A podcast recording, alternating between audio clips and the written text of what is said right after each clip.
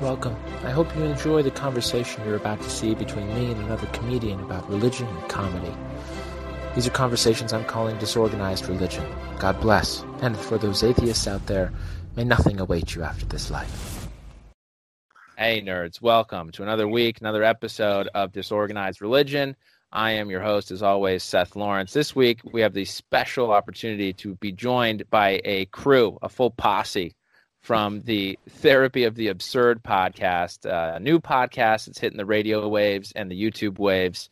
Uh, so I'm going to go through each one of these people in turn. Uh, Stefan Bowman is the one that I have met through Flappers open mics, uh, and they're all stand ups. They're all fantastic. So you're going to love this conversation. It's going to be great. So first we have Stefan Bowman, then we have Stacy Innes, then we have Dan Ochoa and Dana Keel. So thank you all four for joining me tonight. Woo! Glad to be here, Seth. Yes. Welcome. welcome. Uh, so we'll we'll throw this out, and uh, in general, I guess first let's talk about your podcast. So your podcast seems to be a top, like you cover everything. You guys talk for the first like hour and a half, just the four of you, and then you have like a two-hour discussion with guests, right? Sort, sort of. It's a two-hour show altogether. right, right, right. it's great. So, so how did the four of you meet? How did the four of you meet, and how did you come up with this therapy of the absurd podcast? Ooh, interesting. Um, uh, well, so funny story. We have not met. That's the thing. Like we oh, have real all, life. right in real life. We've not met. So we've been. We Stefan contacted me. Um, you know, one night we were on uh, Messenger, and he started talking to me about it and then we all came together and then we were all tossing names around and um and i something popped in my head and i'm not a theater kid although i wish i was and i remember this term that people say theater of the absurd and then all of a sudden i just blurted out therapy of the absurd and everybody's like okay you know like there there have been so many amazing sure. wonderful titles but you you know how this goes like we're you know you want something that has a ring and something exciting so it's just I think there's there's all this just incredible these incredible vibrations and energies that we're sharing and looking forward to the day when we can like well and this is my grandmother used to say. My grandmother used to always say hug my neck hug my neck. So i look mm-hmm. forward to the day that we can hug each other you know and yeah, yeah. as as a youth in my faith we were also warned about necking. I take it those are different. No they're different. Okay. All right. All right. No one was really ever able to explain to me explicitly what necking was but yeah. I'm guessing it's not hugging the neck. we, and, and, that's, and that's a reference when we were very little. You know how little kids and your grandmother shoots down and you like hug them around the neck, and that's the way that you know greater affection. I mean, yeah, yeah, I, necking, I, I, can imagine. Isn't it basically a form of a hug? Just not with yeah. arms. Yeah, a very, a very uh, prolonged embrace. yeah, but I, uh, Seth. So I met I met uh, each of them in a different way. So mm. for with Dana, I we were doing a lot of comedy shows mm-hmm. and open mics, and that's how I was introduced to Dana, and we became uh, friends on Facebook and Instagram. And then Stacy, she was in my second comedy class with a awesome uh, comedy workshop teacher named Leslie Wolf, mm-hmm. and then uh, and that's how I met her. Uh, and then we became friends on uh, the social media stuff. And then Dan, I know him because he recorded my uh, my band that I was in, Enthraller uh, which was around for about a little over 17 years. Uh, Dan Jeez. recorded our our first album, Slaves and Gods, uh, mixed it, mastered it, recorded it, everything at what was it, Love Juice Studios, Dan? Yeah, Love Juice Labs. You Love Juice Labs. Oh my gosh! and so great. and so I reconnected with him on my birthday, uh, which was July 9th, hmm. and I threw it hmm. on Zoom, and uh, me and him got to talking after everybody left for several hours, and so basically, I think as far as the podcast, it'd be Dan, Dana, then Stacy. As, as far as the it. order, yeah, mm. yeah, yeah, yeah. But uh, but Stefan here is the glue, brings yeah, all of yeah. you together. I'm yeah. trying. I'm trying. Yeah, that's great. That's great. So so as far as the name goes, there was no like Queen moment where Dana Keel was like, ah, everybody else is. You guys know the story of how Queen got its name. No. So Freddie Mercury basically chose the name Queen. They were arguing one day in the studio. Freddie Mercury goes home. He calls up the other members individually and says, Hey, everybody else is cool with Queen. How do you feel about Queen? And they were like, well, I guess if everyone else is cool with it, I'm cool with it. And so they met the next day, and the other three members were like, you guys were cool with Queen? And they're like, well, you were cool with Queen. so they all pieced together. genius, genius. Apparently, Freddie Mercury was the only one really cool with Queen. Bamboozle. So, Right, right, Yeah. right, right. Uh, that's Yeah, Wow, so he that is played 'em. some, uh, He played him. He stuff played there, 'em. eh? well, you know, You know he- what? he- yeah. it was i think it was pretty natural when we were throwing names around we were uh, we were all pretty much eh this might work maybe and then Mhm. once dana brought up the name we were like that actually sounds really good to the point where dan went ahead and went on google right away to make sure nobody else had Right. the name Mhm. like we were like right, this right. is it this this is the perfect one the Mhm. shoe fits the shoe fits yeah, that's so. How would you describe your podcast? What is it that you are uh, after in your podcast? Happy chaos. laugh, laughter, laughter. You know, any anything. Just you know, make people laugh, inform, informative, make people laugh. I guess that would be the two major ones. Anything Yeah. And oh, don't forget, make people laugh. Like I, Don't forget I that one. I think there's like there's the laugh laughter and and there is I, the idea that and I, that's why I think therapy came up for me the idea that laughter heals so the the the hope is that Sure. Whatever and, and that's across topics whether it you know whether we're talking about you know wonderful like like sex toys or whether we're talking about ghosts or whether we're talking about like you know how people got into comedy there's something that's going Sure. to put everybody at ease and and I I think that that part for me as well I, Yeah, I yeah, think we we definitely wanted to. I mean, we all have opinions. Each person has their own opinions, and um, there are certain topics that aren't really on Huffington Post or the New York Post. Nothing like that. So we get to come up and go to Florida new local news and see what we get to find there. But Mhm. we we actually meshed pretty quick. Like we, we we can have conversations for hours. It could be technical rate related. It could be related to kids, and I don't have any, but I'll totally be involved. It's just also natural. Right. You don't Yeah, have any we- that you know of, right? We we just when Um, we talk about kids, usually we're like, no, no, Stacy, you don't know. You don't know. Only we know. Sorry, Stacy. right. Right. There's there's no one quite as infuriating as a parent. yes. No, that's You not- guys are the what- perfect birth control, okay? yeah. No, no, actually kids. Kids are the perfect birth control. Yeah, my brother Yeah. had seven, and that made me not even want one. So Mhm. yeah. But you my have one. gosh. Yeah. and I have I have one and he started college this week so I'm very excited about that. Ooh, man, congratulations. yes, congrats. and I have two daughters. Yeah. Oh, that's In a awesome. few years, they're gonna make me want to find a bar. I Seth, still do you have plastic kids? surgery. No, Seth, do you I'm have- gonna wait. I do. I have three. I have three kids. ah what do you what do you have Uh, so one of my opening jokes is I my oldest is a girl for now. I don't know how that's going to work out. Uh, so we have a girl, we have a girl, boy, girl is the way we've gone so far. okay Yeah, congrats, congrats. yeah. Thank you. Very fun. Very fun. So uh, yeah, I think after having our first kid, um, my wife and I, Stacy, we were sort of like we should have waited. We should have waited a little bit longer. and uh, but you know, they come and they come, right? right, So- right. you know, I mean, technically, you came, so. I'm the only You one know- that had to, really. you know, Seth, I, I hope you don't mind this joke, but when you do go to services, do people wonder Yeah. when you're going to have two more? right, right, right, right. I mean, wives, wives or children. yeah, exactly. I can be ambiguous with that, can't I? Right, Hello, exactly. Utah. No, I, I tried to catch it. I tried to catch it. Uh, there, there is, I think, a bit more kind of in your business aspect of my faith. You know, because you go to the same congregation, depending on where you live. So you you also live amongst people that are in your congregation. It's not like you shop around churches. It's geographically designed, right? So Mm.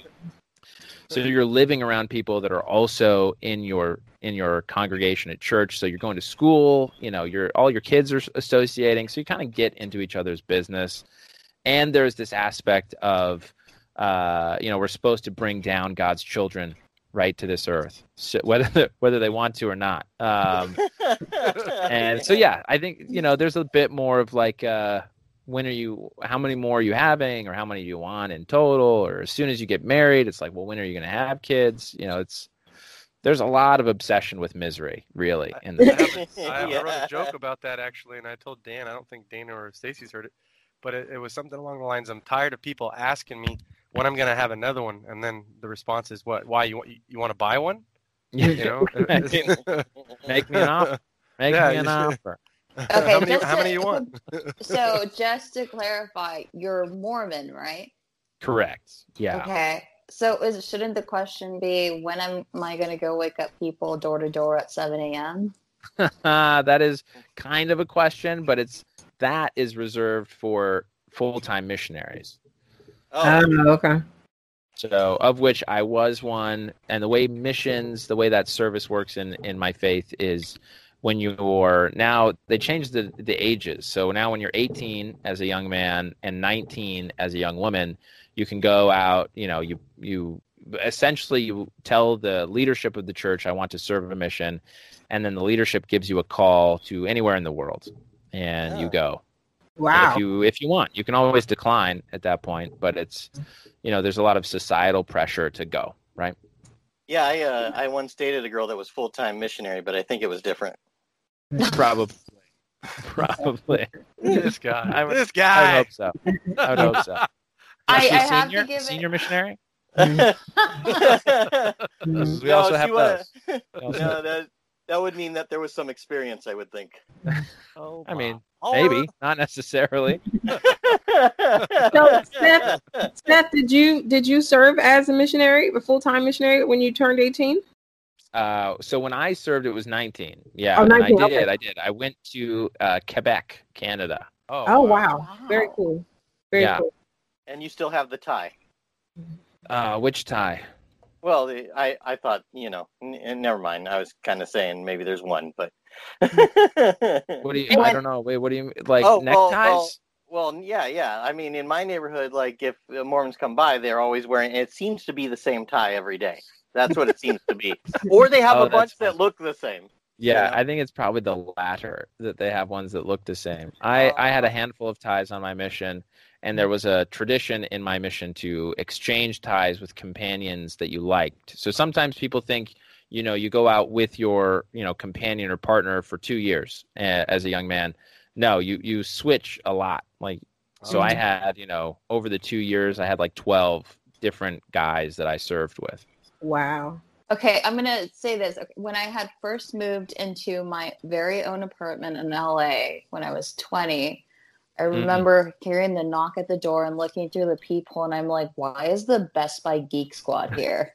oh, I didn't know. I, yeah. I honestly didn't yeah. know. here to help you with your electronics. right, right. You need and to so- connect to the Wi-Fi with God. That's really so you have to so you, so you have to serve two years? Is it two two years mandatory? Or men or is it you know? Yeah so it's two years for young men and it's a year and a half for young women. Oh okay. Can you can you like you know, renew aren't as strong. What? Oh can you do it again? You, like sorry about that. Can you like go two years and say hey i want to stay out here and go two more years or? No.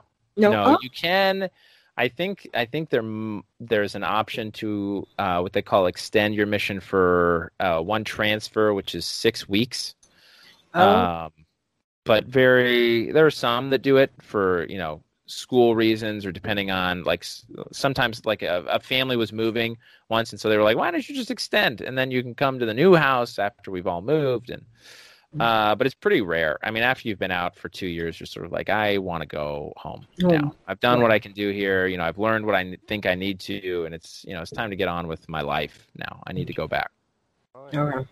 Yeah, but no, there's no indefinite, unless uh, there was a missionary in my mission who was from the Congo, and you know, sent to Canada. So he like whole new world for him, right? And on his day to go home, he uh, jumped the car. Like his companion was driving him to the uh, you know the drop off zone where we take them then to the airport, right? And his his companion bailed, just jumped out of the car and ran, ran out. Wow. Is is it like a permanent Canadian citizen? No, I mean, but Canada is the place I hear, and I, like I um, it's weird that you mentioned the Congo. Um, I totally used to do like just stateside a lot of um, a lot of um, what do you say, advocacy and activist work, but it was it was all digital. Like I was reaching out to Congress people because of all of the atrocities and the things that were going on, yeah. and um, and so like when you said it, I was like, I get that because yeah. there it's yeah. you know there's constant constant, constant trouble there. Even now, I try to stay connected because I joined this organization where I was made an honorary Congolese person, even though I haven't, I don't know where, I don't know what my DNA says, but they have this great organization where you can be adopted. And then, um, and then I had a, a there was a, a Canadian student in one of my improv classes, and I was, and like Canada's a very, very awesome place. And I feel yeah. in contrast to coming from the experience of what's going on in the Congo, I would probably jump the car too. To be- yeah. the car. Yeah, no, no one, no one was confused as to why he did it. Right, right. We right. all knew why he did it. Uh, it's just it's a little bit bad PR if if your faith is labeled as this backdoor way to get into a country. right, right. that they then never leave, you know. Well, I heard that uh, Scientology will get you on a cruise ship for a long time. So yeah, they will. Yeah. So yeah, and you'll learn how to clean real good. That's what I hear too. yeah. yeah. And then you get yeah. rich off the book you write when you leave. Yeah, so you know, no biggie, no biggie. Yeah, the two yeah. faiths that go door to door, and this is the question for Stacy: Are you sure they were LDS? They were Mormon because Jehovah's Witnesses also go door to door, and they also dress very similarly to the way mm-hmm. you know the Mormon missionaries dress. The way that I, I then I can't confirm it because it was nine years ago, likely mm-hmm. nine, ten years ago. Um, was if it was a Jehovah's Witness, there was usually older women that approached me. Ah, uh, yeah, that's when fair. it. But it, if it was uh, likely a Mormon, it were men, young men in very yeah. nice attire. I, right, I would, right. So that's the name how tag's could... another tell-all too. Mm-hmm. So. Oh, oh yeah, the iconic, the iconic black name tag.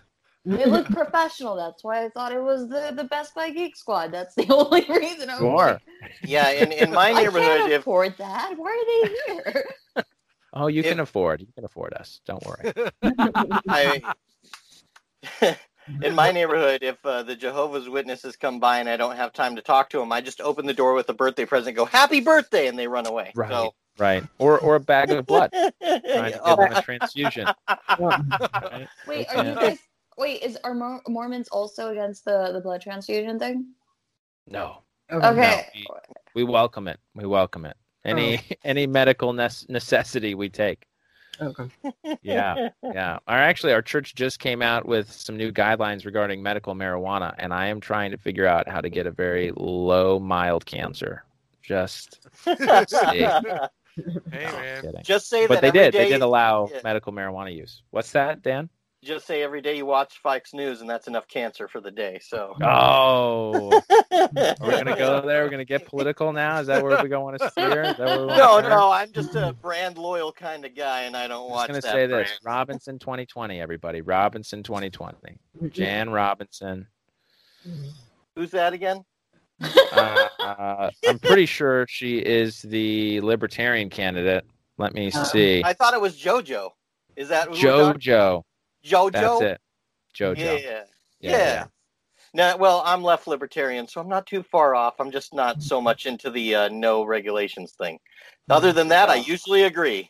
Yeah, I mean, it depends on where we're regulating, I think. But uh... I was always pretty in the middle, and then I saw what Rand Paul did, especially when it came to Corona and just define the positive Corona stuff.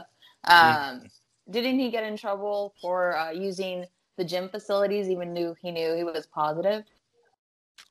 Uh, I know that he got in. Tr- I know that he had it, but I don't remember in which sequence. You know, did he have it and then he went to the gym, or did he go to the gym and then find out he have it? I don't remember. That's I don't remember that. I don't know, but uh, yeah, I mean, we're all about you know, libertarians are all about self uh, regulation, self governance. Mm-hmm. Something I can get behind. I can get behind that.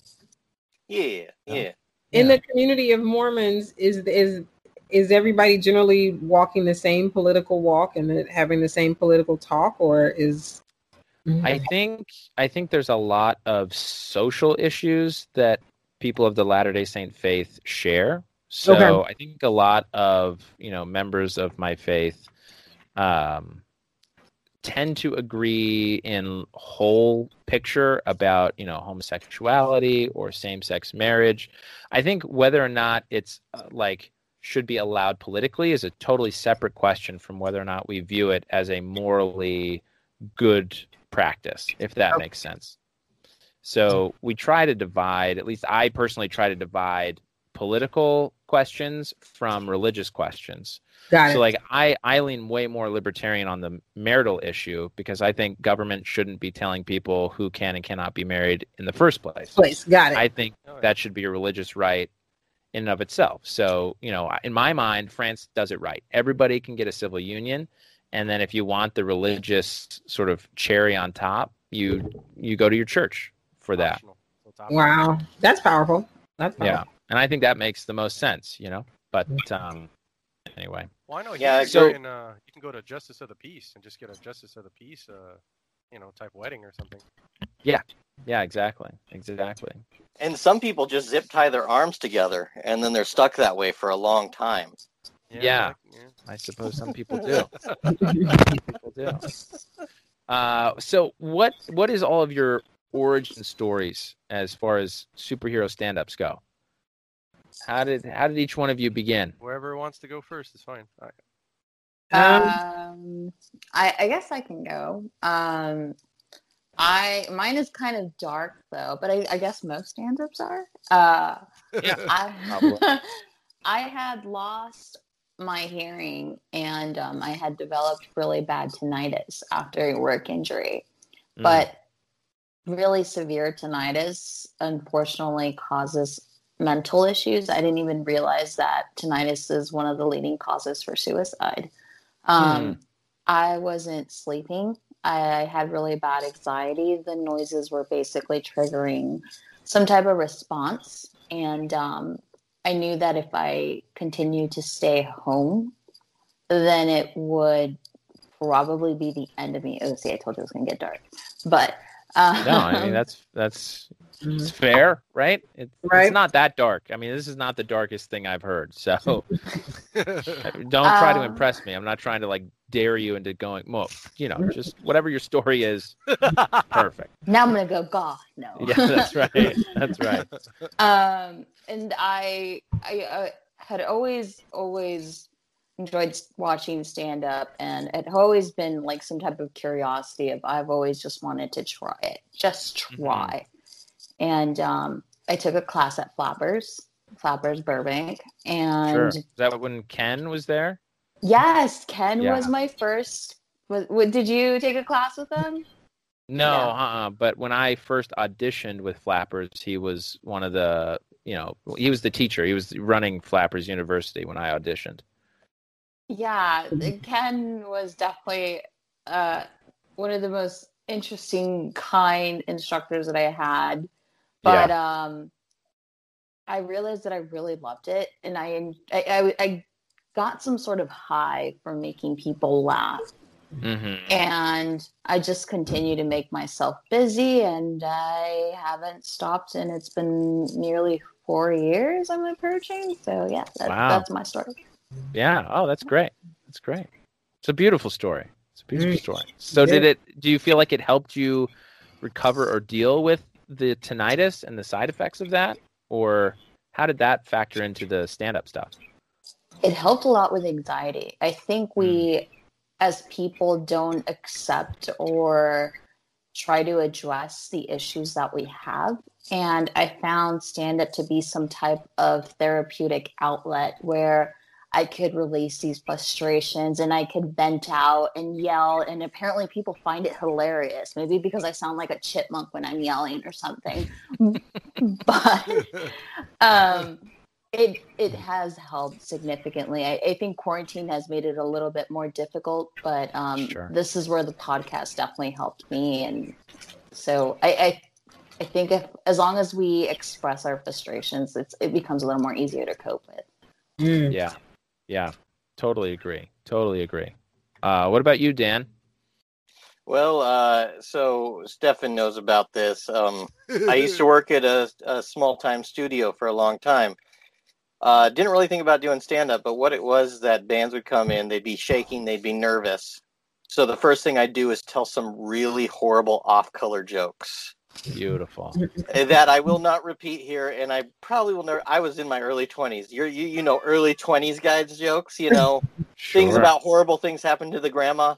Horrible sure. things. Horrible things. Before sure. me too. Yeah, yeah, yeah. But well, hey, you, you, know what? In a studio like that, if a girl came in, it was funny. All the doors would open, and people would go, "Is there a girl here?" I heard a girl. I heard a girl. Because I'm mostly working with punk and metal bands, right? So they come in, they're nervous they go, I don't think I'm going to do it. I'd look at them and I'd just tell them this really horrible joke. They'd sit there, stare at me for a second, then just start busting up. They get in there. They would be thinking about my joke while they played and not yeah. how bad they were going to suck. and it, but then they nail it. Yeah. And that's the whole thing is like I I took their mind off of their fears. Yeah. And so it's funny later on Stefan's like, you remember what you used to do at the Juice? Like, and I go, well, I've thought of doing stand up, and he goes, I think you could do stand up, and I go, yeah, I think I could do stand up. I had a few of these, you know. Sure, sure. The love juice, courage juice. Yes, yes. Uh, it's funny because yeah. now I'm down to Michelob Ultra because I'm trying to stay low carb. Oh, so it take, takes about I mean, 20 I know nothing about that, but I'll take your word for it. but yeah, uh, that's basically it. I I tell jokes at the studio, and I was just good at entertaining people that were otherwise really nervous and or sometimes upset, and it's like you had to get them yeah. off that. So wow. right, right. That's great. That's great. And how long you been doing it now? Since what? When was your birthday? Uh, July. July. Yeah, since July I've been doing comedy now, eh? of the of this year? Yeah. Oh wow! So yeah, I just started uh, doing the open mics, and I yeah. haven't done a full show yet, but I'm getting used to knowing the people. And on the podcast, sure. you know, I'm I'm usually interjecting with something that makes people either go ew or or laugh. It's it's one or the other. right. One or the and other. What's the difference, really? What's the difference? He's you know, ready I, for a stand-up special already. Yeah. yeah. I yeah. prefer the ew. I mm-hmm. prefer the ew for some reason. I just got that weirdness. So mm-hmm. yeah, yeah, well, that's fair. That's fair. I prefer the and then the laugh. That's what I like. That's oh, I, I, I want to say one more thing. One of my favorite laughs comes from my stepdad, who is a is he's in his seventies. He's uh, a you know he's a more conservative person. But my mm-hmm. favorite laugh to get from him is the one where he laughs, blushes, and then looks at me angry because I made him laugh about something he doesn't want to show people he thinks is funny. Oh, that's, that's great. one of my favorite laughs. That's love great. the guy. Love the guy a lot. Yeah. Ah, that's beautiful. All right, Dana, your turn. Your turn. Um. Wow. Okay. So, I one of the things that I do is I tag myself um a born again comic. So, and I okay. tag, right because if you if you know anything about, I, I would say, very much growing up in what is called the black church.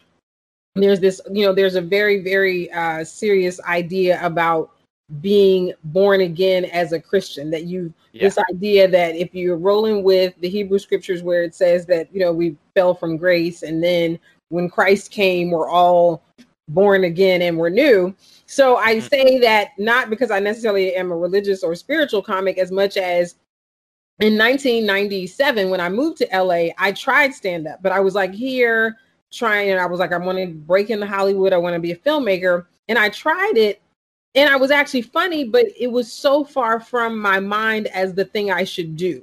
Mm, and even when yeah. someone said you should do this, I just thought, well, I'm this age already, and everybody else who's doing this started when they were this age, and now it's too late. And and I just ran it and rinsed it straight out of my mind. And so then years later, I jumped in an organization called Toastmasters, and found myself yet again back in the place of wanting to be the funny girl because I grew up in love with Carol Burnett, in love with yeah. everything that Carol Burnett did, every, you know, and then Alice and a lot of sitcom TV of the 70s. So then fast forward to last year, um, a, a, a, contract job that I've been working came to an end. I had to hop in a Lyft car to make sure that my life kept rolling and taking care of my son.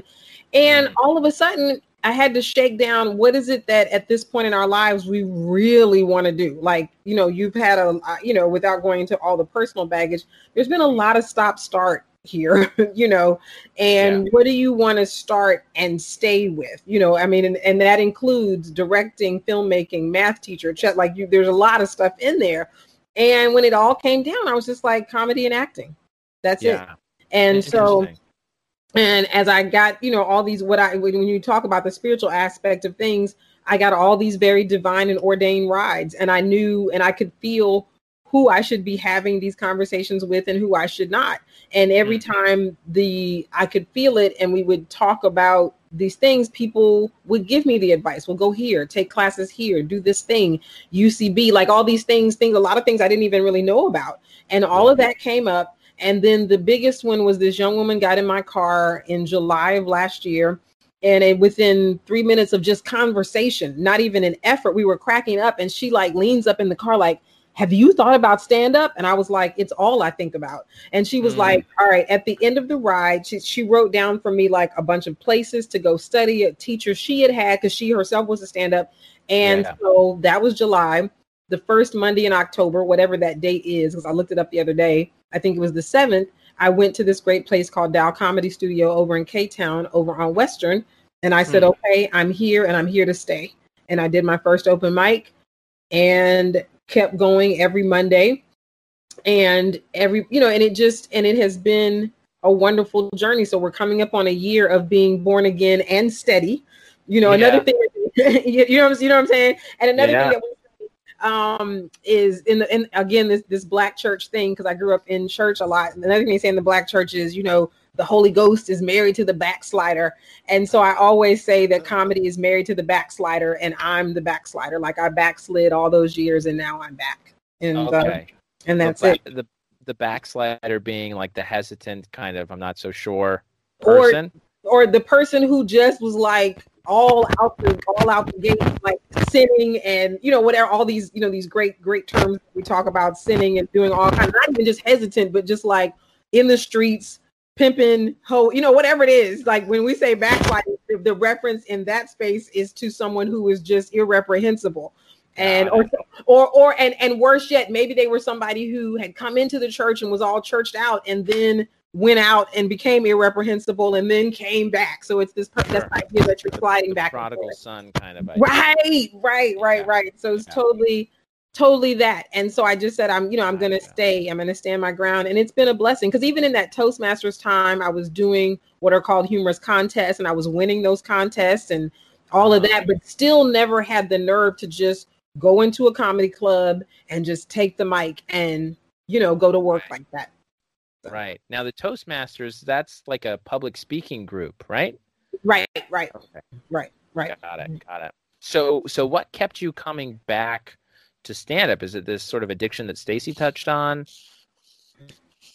There's freedom. It's one of the few okay. places that like like I have um I can and I certainly can only speak for me. Like I have a twin sister. We were definitely the overachieving kids in school, like, you know, just we you know, kept ourselves books and alman- uh, almanacs and atlases these books that maybe no one in here's ever heard of but like we thought we thought reading encyclopedias yeah. yeah. yeah yeah so we thought reading encyclopedias was like great and so i don't know so i think it was just between a between packing tons of information and then watching over the years for me personally what comedians and what sketch because i didn't even know what sketch was by name until much later in life but mm. again watching a carol burnett and a vicki lawrence be able to deliver these amazing and funny experiences watching soap and watching you know benson and watching just all this stuff. But i think just this idea that comics could they were almost like not chameleons but just it's one of the jobs where you can use everything you know. There is no wasted information. There's no wasted stuff. There is something that you can you can bump or tag or do a callback with with everything. Like like I hosted a mic tonight and it was just very exciting because I didn't really have a set prepared, but I had watched Frozen for the first time. So mm-hmm. I was mm-hmm. able to you know, and I just had all this fun stuff because growing up, like I always tell people, I've been black all my life. So I was always the kid who would watch American Bandstand. Like I would watch Soul Train because that came on first for us. And then we'd watch sure. American Bandstand but I'd be like, are there any black people? Or when we would watch all of the pageants, like all the Miss Americas, mm. like, are there any black people? Like these, these are this is the way that you know I I'm a one you know grew up in the 70s. This is how this was the lens I through saw life. So when I saw Frozen, I was like, are there any black people? You know, it's just kind of the same thing. Right. So I was able, right, right, right. So I was just able to do that. So I just feel like comedy is the one place where I can use everything. Nothing is wasted. No, no one ever says to me, no one ever says to me, you're too smart. Like, cause I've gotten that all my life where you're just mm. so smart. You're just too smart. No one ever says that. They either say, you sound like Trevor Noah. Like there's, there's just room. And so it's just a mm-hmm. place of freedom. And I feel like everything that I've amassed, I have somewhere to place it now. Yeah, yeah. No, that is one beautiful thing about comedy where any anything can work. Right? Um, yeah, that's beautiful. All right, Stefan, how about you round us out with this question? I had to write some stuff down because I, I, you know, I wasn't really quite sure where to start. Well, you know, growing up, you know, I was around like my dad, and my dad would always show me like SNL and stuff. And uh, you know, one of the things that they had in there, amongst all the you know amazing people, uh, I think for me, I stopped kind of watching after Chris Farley died. After sure. he died, I just I kind of just drifted off of that show. I you know I much respect everybody that's still on it, um, but I had a thing with uh, Martin Short. I really mm. loved Martin Short, and uh, he had a character when I was young that to this day, like uh, stuck with me. Uh, his character that he did was called Ed Grimley, and mm. he had the uh, yeah the hairdo that kind of went up before there was even a, a an Ace Ventura and he had like a uh, a dead goldfish in his little little uh, fish bowl that he would right. talk to, and he had a little right. triangle where he'd hit the fucking triangle and just go fucking crazy, you know. And right. then uh, what was it? Saturday mornings you had Paul Reubens, Pee Wee Herman, and I would see yeah. Pee Wee's Playhouse, and I'd just go fucking nuts, you know, la la la la, you know, all that kind of stuff. Yeah. And yeah. Um, then I ended up getting the dolls. You pull the strings on the dolls, and they would do the one-liners. Uh, you know, it would come out of the dolls, and those are you right. know those. And then uh, uh, in Living Color, and Living Color was really huge.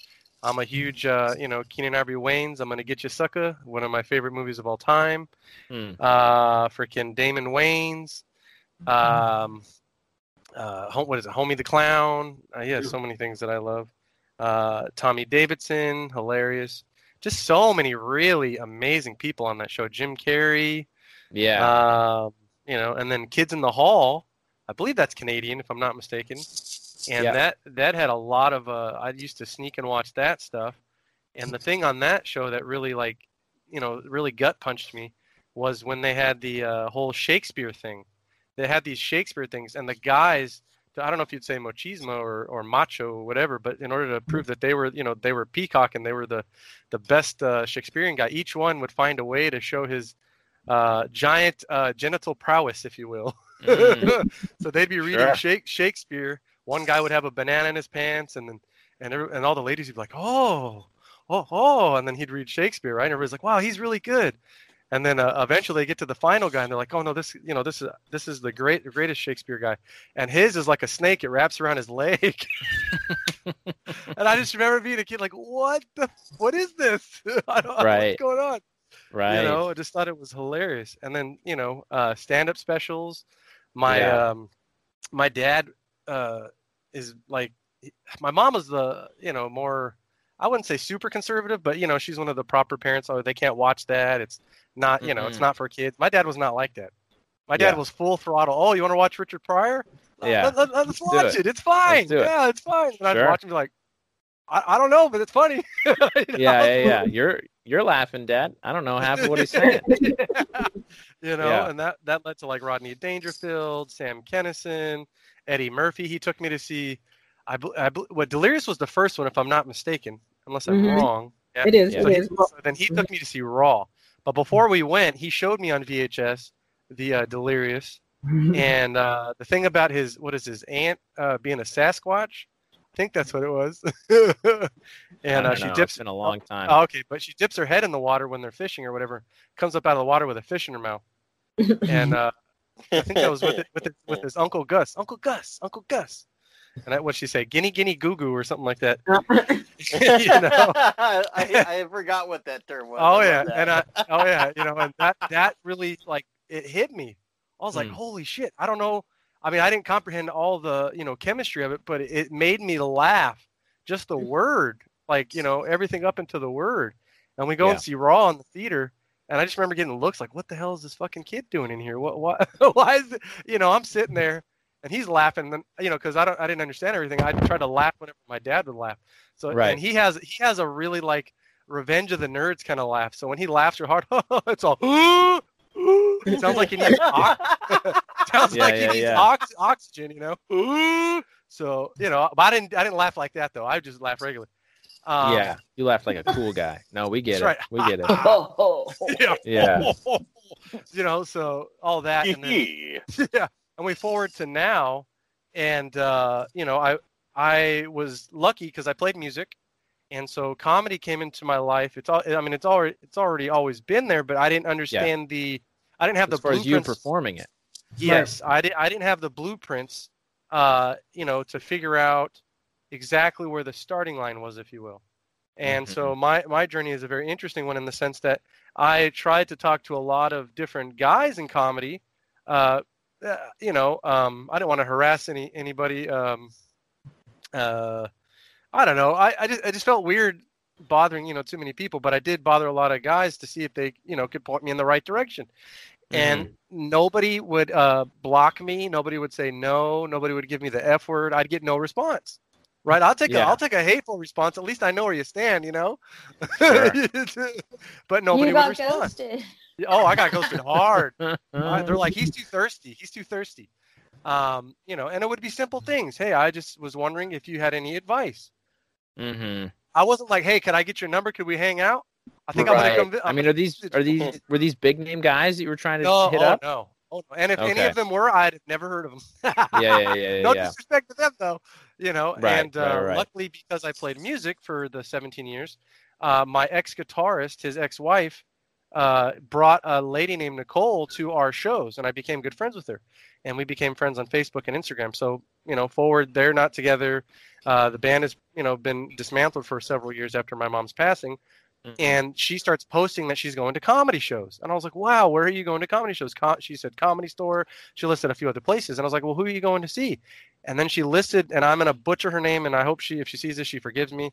But it's something like Joy Jung Summers or something like that. Oh, Jiaoying, Jiaoying Summers. There you go. Thank you. I, yeah. I'm, I'm so sorry. Um, and she, uh, I hit her up on Instagram and I was like, you know, where, I mean, how did you start and where, you know, and I, I just let her know I met you through my friend Nicole, so that way it's not just a complete weird situation. Sure. Um, you know, some people might take it as harassment. You know, uh, you, you never know. And so yeah. she, she thankfully talked to me for a couple days and explained certain things, and she brought up a, a place called Tao Comedy Studio. Yeah. Uh, with uh, uh, the nice uh, teacher there, uh, uh, Bobbie Oliver. And so I've I've taken three of her workshops mm-hmm. and uh, I learned a lot. And she's really awesome, and I highly recommend checking out her, you know, her studio and her book, uh, The Tao Comedy. Uh, uh, what is it? Embrace the pause. Mm-hmm. And then uh, my third class, I took a second class as well. Uh, with where I met Stacy, with a instructor named Leslie Wolf, mm-hmm. who's really really awesome. Um, and not uh, this is on a side note, but she uh, has a movie that just came out called Guest House, with mm-hmm. uh, Pauly Shore and Billy Zane. So and what is yeah. Steve-O? So Steve-O, Bobby Lee. Yeah, there are a lot of a lot of bigger names now. Oh yeah. yeah. And so really awesome lady, and I think I and that's pretty much you know how I got yeah. in. I just been. So when did you start? When did you start officially? Uh, officially last year, uh, later in the year before the Corona stuff, and I took her eight week class, and then my first big show was at Flappers uh, early early March before the lockdown. Yeah. And uh, as it would have it, that same night after the first class performed, the entire club got shut down because of coronavirus. So her right. second class of the other students of eight weeks didn't get to perform. Wow. Yeah. On the same night. But here's yeah. the here's the here's the uh, here's the the kicker, right? I was supposed so I was originally scheduled to perform in the later show. Mm. But thankfully, and I got to thank my uh, my sister-in-law. Thank you, Amy. She said, "I need you to play earlier so I can watch you perform." Oh. They weren't able to make it, but if she didn't suggest that, I would have never gotten to perform at all. Right. That's crazy. That's crazy. Well, there you go. Serendipity, God, coincidence, whatever you want to call it. Uh, that's great. So, okay, so so Dana talked about kind of growing up in in a faith. Did anybody else grow up in a faith, or you all just atheist heathens? No. I became an atheist because I grew up in the faith. I, oh, uh, is that right? Probably. Yeah. Well, not because of that, but I grew up in faith and became an atheist. so not because this... not because I didn't, you know, because I got bored of pretending Spider-Man was jumping from chandelier to chandelier during a sermon. Yeah. Um, but you know, there was other reasons. Yeah, yeah, yeah, Wait, yeah. What? But Dan yeah. kind of meandered into atheism. It sounds like Stacy made a beeline. is what it uh, sounds like. Yeah, actually, I, well, you know what? Meander is a good word for for my experience. You're right. Mm-hmm. So so let's go with Stacy first. Yeah. What drove you from God being raised religious?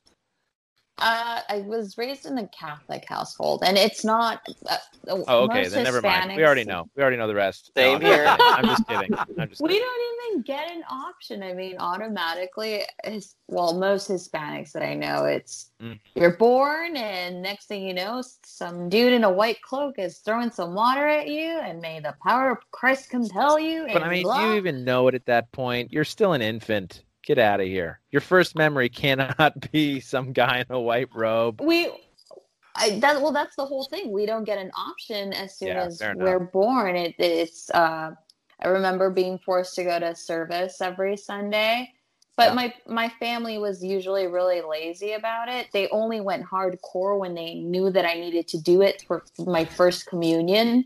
Oh, and, okay yeah, and yeah, my yeah. sweet 15 they're like we have to get you in the good graces of god so we have to go every sunday sure little did they know i screwed that up oh so you you left before before the quinceanera um i left probably after because i was still pretty young and i was still under their roof but mm-hmm. um mm-hmm. i i think I, I, I, as soon as I realized all the bad things that were occurring, uh, the way that they felt towards the LGBT, the way that they felt towards interracial marriages, the way that mm. it, there was a variety of things that led to it, and I realized if I want to practice something that I should believe in, I want to believe in it first. Yeah, I want sure. to consider it a safe space. Mm-hmm. Uh, but I haven't found it yet, and that's I'm like, ah, I'm an atheist. Yeah, no, that's fair. That's fair. I, I mean, so I guess the one pushback I'll give you is as far as atheist versus agnostic. You know, is it like you don't know about God, or you believe there is a God out there? He, he or she or they or whatever, just doesn't find you know hasn't communicated with you through a church or is it like no there is no god. I am atheist. Does that make sense? Yeah i that's probably the biggest debate i've had with myself all this time. Sure. it's if there was a god why does so and so happen? Why does you know and yeah. I i still haven't figured it out. Again i i never ever bring down anybody in reference to their own religious or or their beliefs but sure. it, it's become this whole identity type crisis issue in reference to spirituality where i'm like is there a god? Maybe yeah. there is. I'm, I'm i'm still conflicted but i i did realize that the catholic faith wasn't for me and mm-hmm. i stepped away from it Interesting. Well, I'll tell you, one pointer next time those Mormon missionaries knock on your door, they might be able to answer all those questions. Do I get to keep my alcohol? Do I get to keep the most important thing in my life right now? You know, it might be the most important thing to you right now, but as you start down the path of righteousness, it will be replaced. like I have righteous alcohol, okay? This is righteous. Have you yeah, Cuervo I mean, Gold? The, the, the members of the Church of Jesus Christ of Latter day Saints do not even use wine for what you would be familiar with as the communion. We use water. Water. No no alcohol consumption at all. Oh God, no, not yet. Well, I mean, really, we say, "Oh God, yes." So. Uh,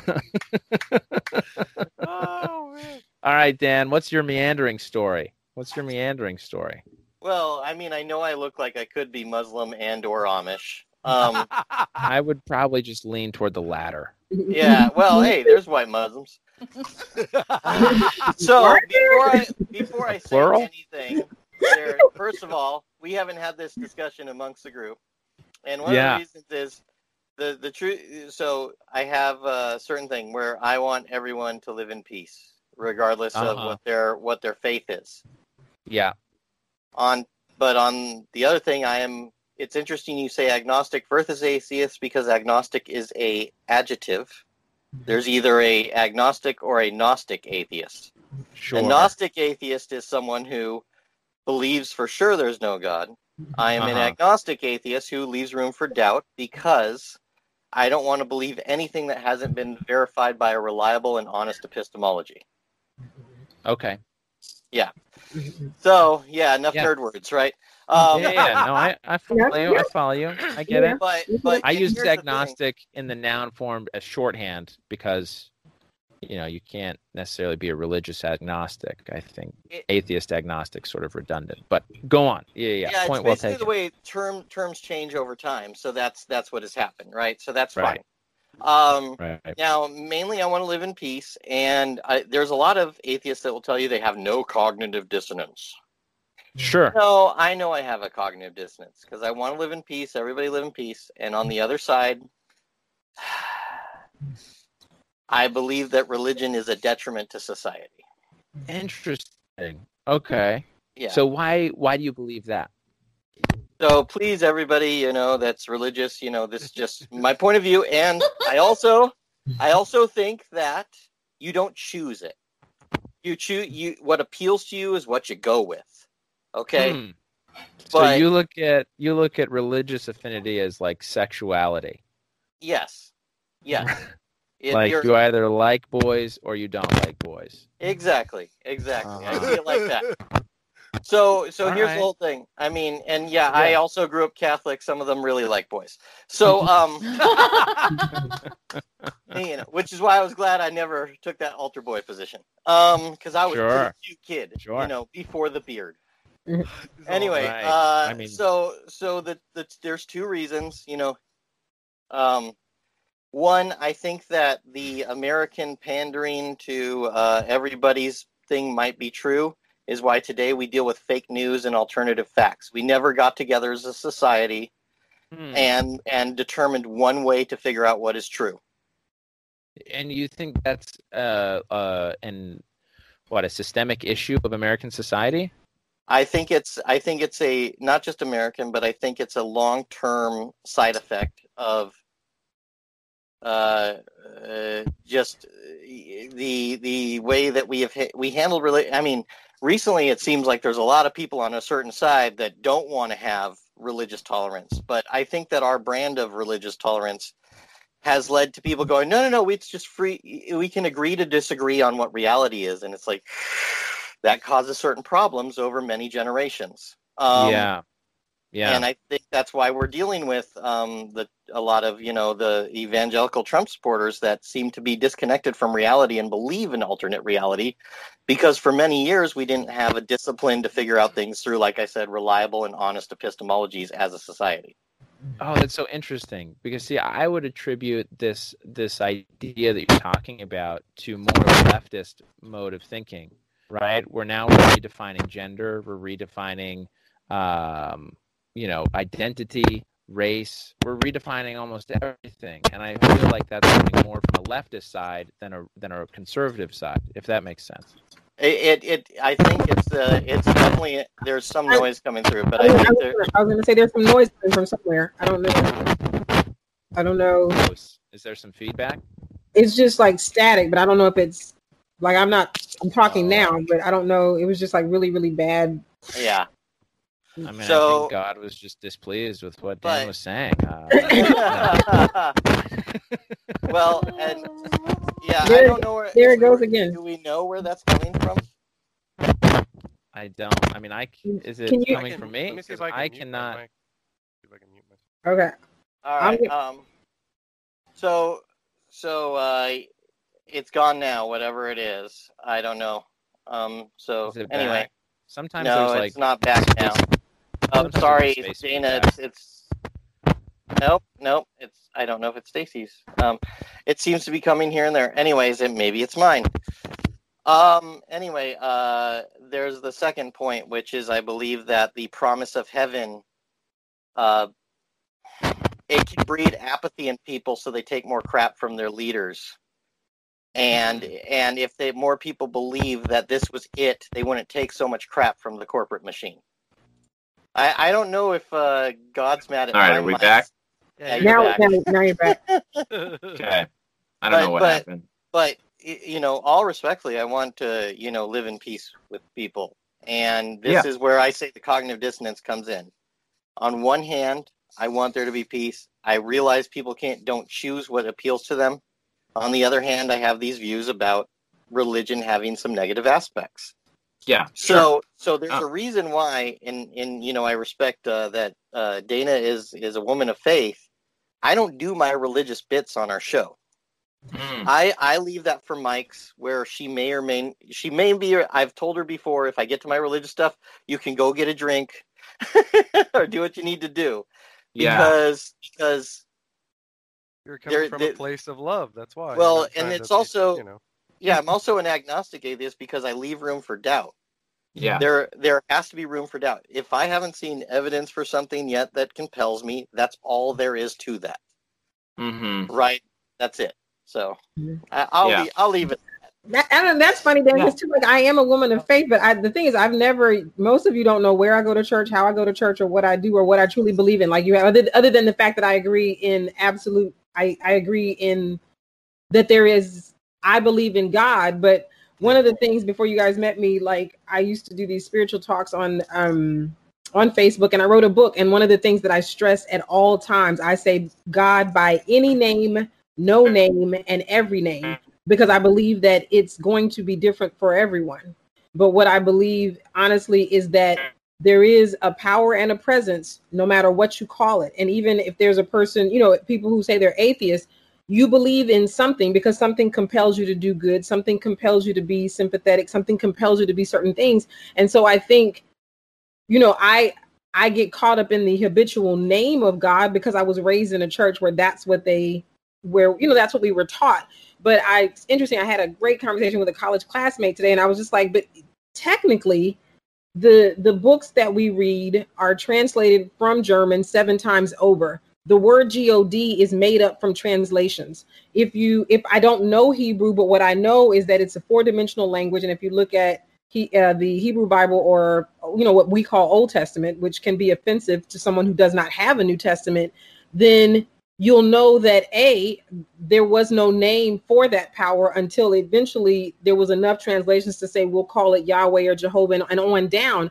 So for me, I just I believe that there is a, a spiritual presence that is fully alive and fully awake in everyone. I believe that your life tells me more about what you believe and what you believe in than anything and and even more so how you think about things and and so for me i grew up certainly in organized religion. I grew up in a church that was named missionary baptist. There was a point i was in a church that was southern baptist. Then i went back to missionary baptist church. Then i started hanging with friends who were muslim. So i kind of explored that space a little bit but it was never my thing. And then i got to the space where i am now where it is a more of a christian movement um, meaning that it is based in a certain belief about Christ. But I think people would be very, very interested to know that I don't necessarily think that when we talk about death and resurrection of of Jesus the Christ, that we're we're talking it's a metaphysical conversation and not a literal conversation. We know what we do. What we do know to be fact is that uh, Jesus, who attained Christhood, was a great teacher who taught in parables. We know that there are some parts of the Hebrew scriptures that do cross with Hebrew history and some parts don't. And that a lot of it, if you're going by that book in particular, which I love that book, again, I was raised on that book, but it's like anything. I can read the Three Little Pigs and I can take away great lessons, and nothing has to be true. I'm not in the streets looking for pigs to talk, but are there great themes that can be taken from that book, of course. And the same thing for the book that we call the Bible. You know, I'm I'm not necessarily looking for any of that to be true or not. I don't know that there's a, no, a way to know. We don't have there is no generation of people that is alive to say that my great great great great great great great saw this and can prove that that happened. What I do know and what I trust is that somewhere in the movement that I'm in, that we look at the transcendentalists, we look at things scientifically, Ernest Holmes, divine science. If this really works, it can be proven that if I speak my word over a situation and the situation improves, that is proof to me. Like, you know what I'm saying? Like, I like the, the truth can be proven. And the, one of the things that we always say is you don't have to take my word for it. You know, try it for yourself. And if it works for you, then roll with it. If it doesn't, then that's you. So for me, I'm a woman of great faith, but faith as a concept, not as a dogmatic idea, as specifically spoken in the churches that I grew up with. And it's all so much bigger than that, if that makes sense. Yeah. I, and you you know what? Um, you made me think of just a few things I'm going to say really quick because I know I took some time. Um, number one, I have a favorite passage from Jesus, which is a, prof- a prophet is never believed in his own town, which I use that in comedy. Um, if you talk like Bobbie Oliver, your friends and your family aren't going to laugh at you the way strangers will. Right, right, right. Okay. Um, the other thing is uh, a joke where I say, uh, I tell people I'm spiritual because it sounds better than alcoholic. Oh Jesus! And uh, the oh geez, there was one uh, final thing, and now I'm forgetting it. Hey, I took a drink, and there it goes. No, uh, I oh, think oh, I think the, I know why. final thing forgot. is, uh, I know why you forgot. no, the final thing is um, I do believe in a higher power, and it's the same higher power that Michelle McNamara, who passed away in 2016, she was Patton Oswalt's wife. Uh, she had a saying, "It's chaos, be kind," because I think the only higher power is chaos, and we only we only have each other to fight against it. Hmm. Interesting. Uh, so, Stefan, where do you where do you fall on the Uh, spirituality Well, spectrum? first off, Dana, did you have anything else that you wanted to say? I wanna No, I was. I actually jumped in on Dan's question. I like. I like Oh, said okay. he wasn't. Um, he was asking the question specifically to to Stacy and Dan. I don't know if, if you know. There's there's more for me, but I don't know. I feel bad. I was just jumping in on Dan's question to this this idea that Dana is a woman of great faith and may not laugh at. I was like, we don't know that to be true. We don't know that. No, to be yeah, true. he's he's just yeah, right. I wanted to come. he's- I wanted to come just- back to you, okay. and then I want to talk about this, like you know, r- making religious jokes, uh, or non-religious jokes, right? jokes about religion, right? Mhm. I want to touch on that too. But uh, so, Stefan, where do you fall on the spirituality spectrum? Well, I just wanted to say really quick, you know, it's just more of a, a compassion, compassion, understanding, and love thing with Dan, and Mhm. consideration for everybody else. He he doesn't mean it out of you know anything negative. That's all I just wanted to say. That's Yeah, all- yeah, yeah. yeah. You know. Right, but where do you Um, fall? Oh, sorry. I mean, I feel Yes, like yes. this is why I like this this podcast for comedy and religion because I feel like as stand-ups, we shouldn't be offended by other people's opinions. oh no, yeah. You You, gotta you have know, strong armor, right? man. Like we should all just That be like, gotta be okay, that's what you, you know, that's your boat, dude. That's fine, you know. Right. oh, no, Um, I, I agree. yeah, yeah, yeah. So all all with good love and respect. Oh yes. Uh, I grew up in a uh, Buddhist household. Um, It was not anything that was uh, forced on me. Thankfully, my mom was very uh, open. Uh, her father was a Sunday school teacher, a Japanese man, and he was ex uh, Air Force. Uh, I don't remember if he did drill drill sergeant stuff too, but uh, he Mhm. raised you know three three girls on his own he Mhm. caught he caught his wife cheating in his bed and they got divorced and he won the kids i know that's TM, tmi but that's okay that's that'll be my co- my comedy thing hey there's Right. stefan tmi When they say "won the kids," yeah, "won the kids" sounds like you got them at a carnival. I mean, that's Yeah, just he- a weird Yeah. phrase. he rolled the dice you know so he took care Yeah. of all three all three girls uh, you know military background he was in the internment camps uh, and you know he was uh, he was a yeah Sunday school Christian uh, teacher. So my mom grew up that way, but she ended up meeting a gentleman who introduced her to a Buddhism called uh, Nichiren Daishonin's Buddhism or Right. the SGI. Mhm. Uh, it's the same uh, faith that uh, Tina Turner practices. Um, but Hmm. like I said, my mom, because of what she dealt with with her father, he was a very strict military religious guy. Um, she was not. It's not that she wasn't religious, but it wasn't something that really spoke to her because of the experiences that she dealt with in life. You know, everything speaks to someone differently depending on the experiences they have. Uh, experiences are a very Mhm. big thing. Um, and so she told me, you know, she's like, you know, you can practice this Buddhism if you like, if you if you feel that you know it's something you want to do, but I'm not going to force you to do it. And I was very fortunate in that sense because my best friend Corey, who I was jealous of his hair, and I think I might have told this story on the podcast. He had the best fro. I think I, t- I was telling Dana. I'm Yeah. jealous of that. I'm jealous of I, that. I wanted I wanted his fro, but he his stepdad was Filipino, so he was cat the Catholic, and I think the mom was Christian, if I'm not mistaken. Really awesome people, love him to death. I miss him like to death to this day. Um, you know, and you know, I saw a lot of the stuff that was put on him, not criticizing them or their beliefs, but I remember us hanging out, and he's like, "Why?" Because I came over early on a Sunday. This is why I bring this up. And Mm. uh, he he's like, "I gotta go. I can't play." And I and I was a kid. I didn't know what was going on. No judgment on him or anybody, but I didn't know because you know that's my my stuff was different. He's like, "Oh, I gotta go to church." I was like, "Oh, okay." And I didn't I didn't you know I didn't process it very well. And then eventually he told me he's like, "I really hate going. I really don't want to go." And he said that several times to me, and I was like, "Oh, okay. I'm sorry." But I didn't, you know, because I hadn't dealt with some of the stuff he dealt with. I didn't quite understand kind of where he was coming from, you know, kind of addressing some of the stuff Stacy was even saying, you know, it being forced on her or her growing up with it, not really having an option. So he didn't really have an option.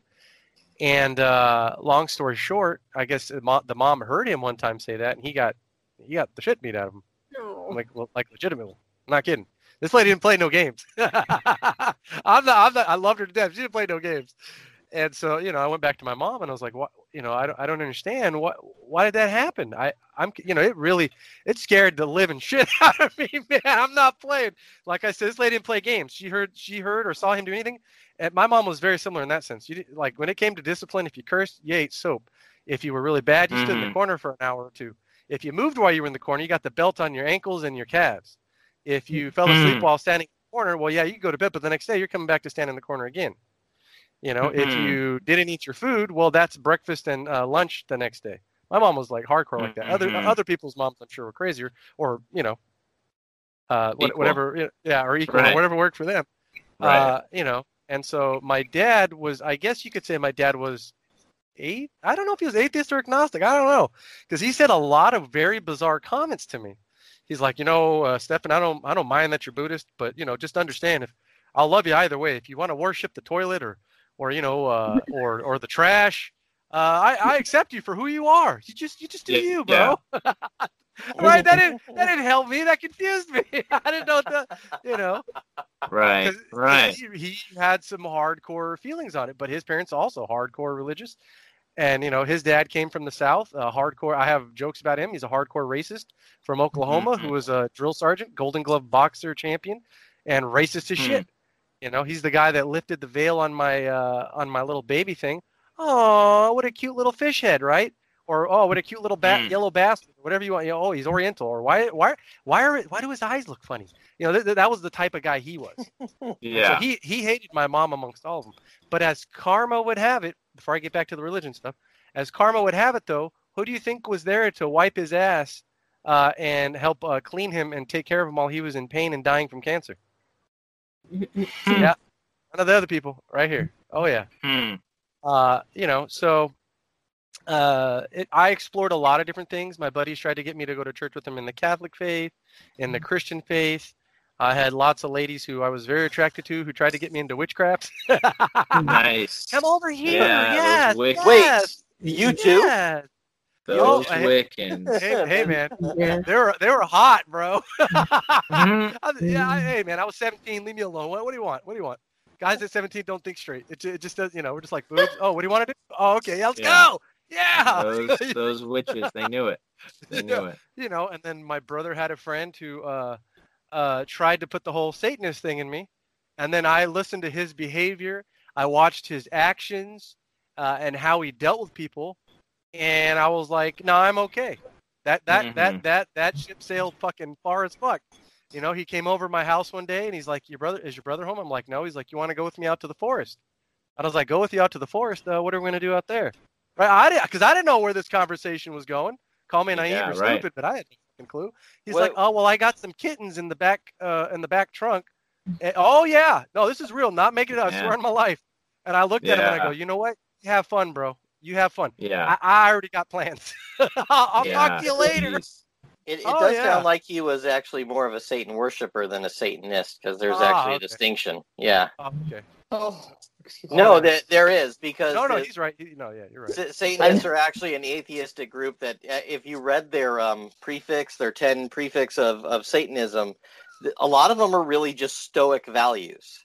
That's all they Mhm. really are, is don't give your opinion unless asked. Don't uh, don't ever harm children.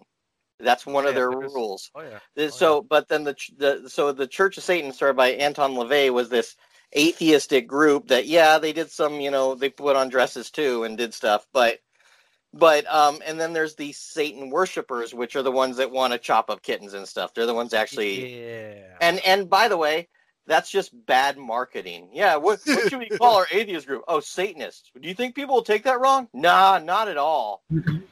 Yeah, they'll be fine. Oh yeah, That'll and be he, le- fine. he he left a tape at my house. So my ba- old bandmates came over. Hey, did Jeff so and so leave a tape? Uh, yeah, he's like, hey, pop it on, bro. So we pop it on, and I guess uh, you know the kids and us, we just started laughing because we, you know, we thought it was hilarious. You know, we we were in shock and awe of like, what what the fuck are we listening to? You know, Mhm. and uh, after that, he became, you know, very strange to us. you know, but long story short, uh, going through all those different experiences uh, really, uh, you know, got me to reading about the Buddhism my mom practiced and that she was Mhm. into, and then uh, that you know Tina Turner practices.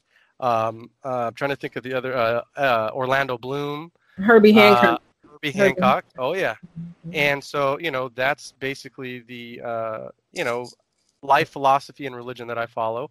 And one of the things that it teaches is that happiness in this life is extremely important. And uh, because you know, no one no one knows if there's another one. I mean, we can we can believe there is, but no one knows. And the other thing is just to respect all religions and faiths and and people, right? And understand that Mhm. everybody everybody possesses greatness, not just one individual or an individual group. Everybody possesses greatness, and you have to see their Yeah. greatness because if you don't see their greatness, how do you see your own greatness? Right? Yeah. and how does that how does that uh, make people treat other people if they don't see that others have greatness like they do it, uh, well i'd say pretty Mhm. pretty bad you're going to treat people pretty goddamn bad because you don't see that they have the same potential as you do to do great and beautiful things as well as bad things. Everybody possesses Sure. that ability right? Any Sure. given moment. So it and it really teaches the importance of thoughts words and actions and how Mhm. important those are right? I think it was, it was martin luther king said something about uh, don't judge somebody by their word i'm going to butcher this man i feel horrible but something about judging them by their character Mhm. right something about their character Yeah, yeah, yeah. Not well, by you the talked about skin. maybe by Dana, their character yeah right? So, you He- know, he I- talked about his daughters in particular, right? Right. Yeah. And so, you know, that's very uh, adamant in in the Buddhist practice that I practice. You know, so hmm I don't know if there's any. I don't know if you want any more. That's not. I don't want to take too long. Sorry. No, that was great. That was great. That was good. That was that's fantastic. Uh, so Dana, Dana, where do you where do you fall? You know, you talked about also being raised religious, and now you know, in in kind of tagging on to Dan's Mhm. part, or Mhm. uh, you know, he did reference you. So in all fairness, you had some time to rebut. Uh, Right. but you know, you're now talking about sort of transcendentalism, this this idea that we can prove using prove scientific it, methods to an extent. to yeah prove prove the, the truth can be proven in that you know um well one uh, like i said i grew up uh, ca- uh christian um kind of like i said I, I, the black church is just this kind of you know people use that term often but uh, it's all i don't want to say mythological but it's just kind of that obviously as a as a community of people there's some things that are emblematic of how uh, we worship under certain banners um and and right. so but I mean, yeah it's sort of an umbrella term, right? For like Yeah. Christianity, right? I mean, Christianity is another umbrella term. Right, so, right right that's true So, So- did you grow up like Southern Baptist? Was it, you know, born again Christian? Was it Pentecostal? Do you Um, remember? Yeah, I remember very well. Like, and it's funny you ask you even that's that's so funny you mentioned Pentecostal. So both my parents were Baptist, but my dad was raised by my my grandmother, his mother, and she was what's called Church of God in Christ, which falls under yeah. Pentecostal Assemblies of the World. So right. Summers okay. were, and I'm one of those kids who we spent summers with the grandparents, and we were with our parents year round. So in the summer, hmm. um, and my grandmother was card carrying. She, you know, never always wore dresses never mm-hmm. you know certain these very these very kind of strict ritual ideas but very blessed she never made my sister and i do that but in the community the very very small community which she lived in south alabama everybody in that town was either baptist or church of god in christ and my my grandmother mm-hmm. when we talked about missionaries she was the missionary for that town she was converting everyone so anybody that wasn't already going to the baptist church was being converted to her church, the Pentecostal church. To so Pentecostal. So yeah. I, and I grew up thinking like growing up Baptist is kind of to me is like basic fare. You know, you read the Bible and yeah, as a kid, it didn't all add up to me. And I think all of us as children have the same questions like, okay, well, if Adam and Eve were the only people and then they had two sons, Cain and Abel, where did all these other people come from? So there was just all this missed stuff. But that was enough to, even though now you look at, I realize that those were kind of small details, but it was enough to open the door to make me question like how much else of this is how much else do we not know how much other detail is not mm-hmm. here so then fast forward to my sure. college days of you know just and you and you go up and it's ritual like uh, dan's uh, like stefan's friend you're going to church every sunday and there's a certain amount of fellowship. So there's youth groups there's sunday there's um, vacation bible school there's choir there's all these other great ways to fellowship. So you're certainly reading the bible and learning all these tenets but there's all this other great fellowship because at the because now where I am in life is that's really the only the biggest reason to go to a a building and meet once a week is because you can then connect with other like-minded people because at any yeah. time networking baby yeah yes yes yes i mean ultimately because at any other time god is with you always or by any name whatever and and you are in need of whatever the spiritual experience is on a daily basis so just fast. I even, you know, I tested out Buddhism for a minute when my son first got here. I was trying to kind of run two tracks. I was still going to a a Pentecostal church that I found here in California. Mm-hmm. And if you know anything about the Pentecostal world, they stay in church all day. Like when I was a kid, that was yeah. the thing that we dreaded that we would be there from Sunday school until almost dinner time and we'd basically eat and then we'd have to go back to some other church at night. And in the backwoods of Alabama, we were driving we'd be at our home church and then we'd be driving 30 minutes down the road to somebody else's church and we'd be there until midnight. The only thing I could say is that the music was always so much better. I was like, well, how do they get to have guitars and drums? Like in the Baptist church, all we had was organ and piano. So anyway, fast forward to, you know, just all these amazing experiences and growing up that way because there's a lot of beauty in it. There's because of, you know, what is in all people in terms of individual groups, there is expression. So in the back in, in the black church when people are you know roused in the spirit it caused any type sort of speaking in tongues and there was dancing there was movement there's all this stuff. Um but then um at some point literally in the last what 2012 last eight years i um i kind of just wanted to go a different way. Like i had been going to a church here pastored by um, a man named Noel Jones, who is, if you, guys have ever heard of Grace Jones, Grace Jones actually has a twin brother, and her brother runs a very huge church in San, San out in um, Gardena. And I was going to some of the mm-hmm. larger, what they call mega churches here in California. But I just, again, the same questions from childhood kind of cropped up. It, it, this idea that there was some people who were saved and some people who were not saved and some people were chosen and some people were not cho- like all this kind of divisiveness. So the church that i hmm. now was actually started by the, the physical church was started by the the late actress della reese.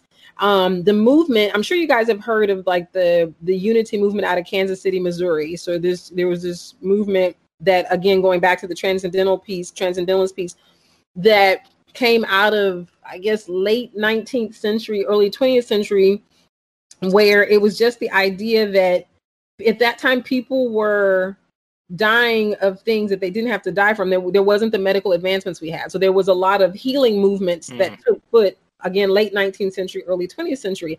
And basically their question was if Christ, this man that we read about in this, this, uh, these Christian scriptures, if he can heal people or heal himself or heal others then why can't we do the same why are why are we not and so then people began to find ways to do that. And so going back to this, like for me, this provable truth idea, you know, out of that movement spawned quite a bit. There is uh, Christian science, which is not necessarily what I rock with, um, but there's mm-hmm. divine, like you know, just be well. I, I, I, I, Christian science gives me headache or pause just because I do believe that even if you're trying to be organic or natural, that if there's a, a needed intervention of Western medicine, then let's do it. You know, every everything, yeah. everything under creation by any name is good. Doctors are good. Everybody's good. You know, the, the, the, the, you know, it is your individual decision to say this what does or does not work for me. But I could not imagine being in a body of religious people, seekers or not, and saying that this baby is failing to thrive and we're not going to take that baby to the doctor. You know what I'm saying? We're not going to mm-hmm. take, take an additional steps to see to life in this.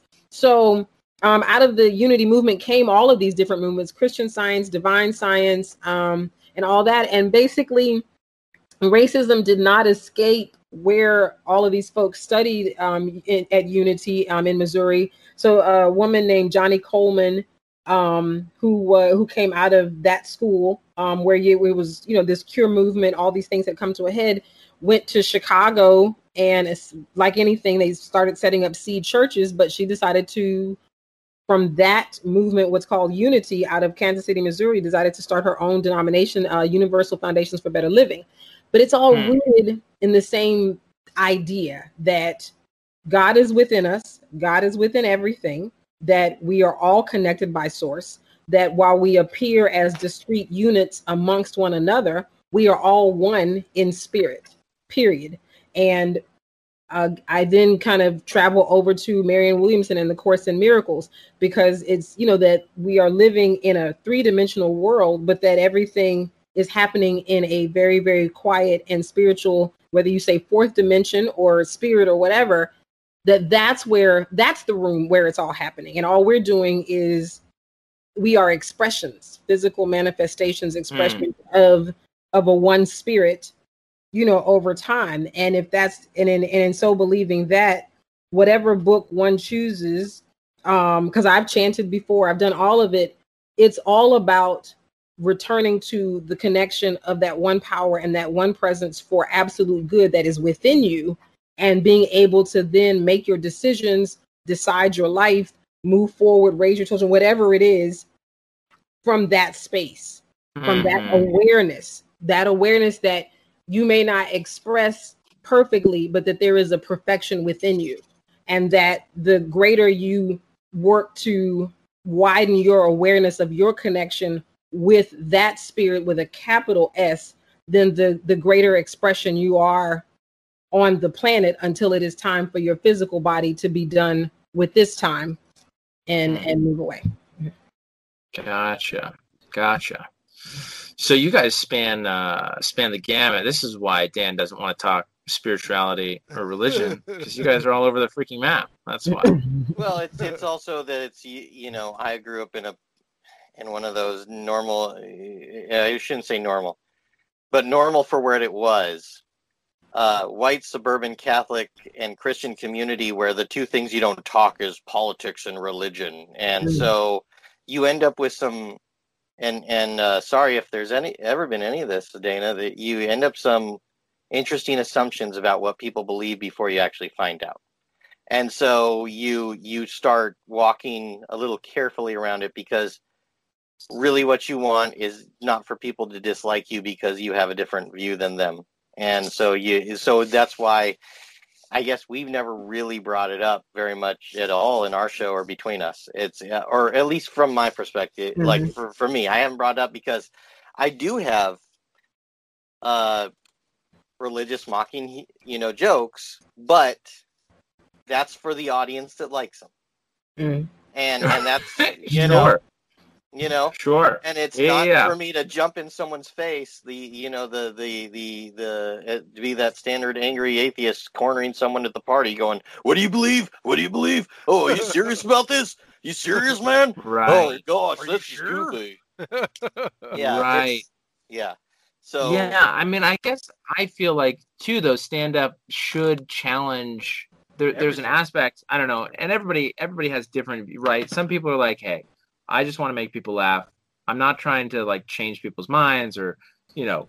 I personally am more like I would like a stand up show to challenge everybody's assumptions.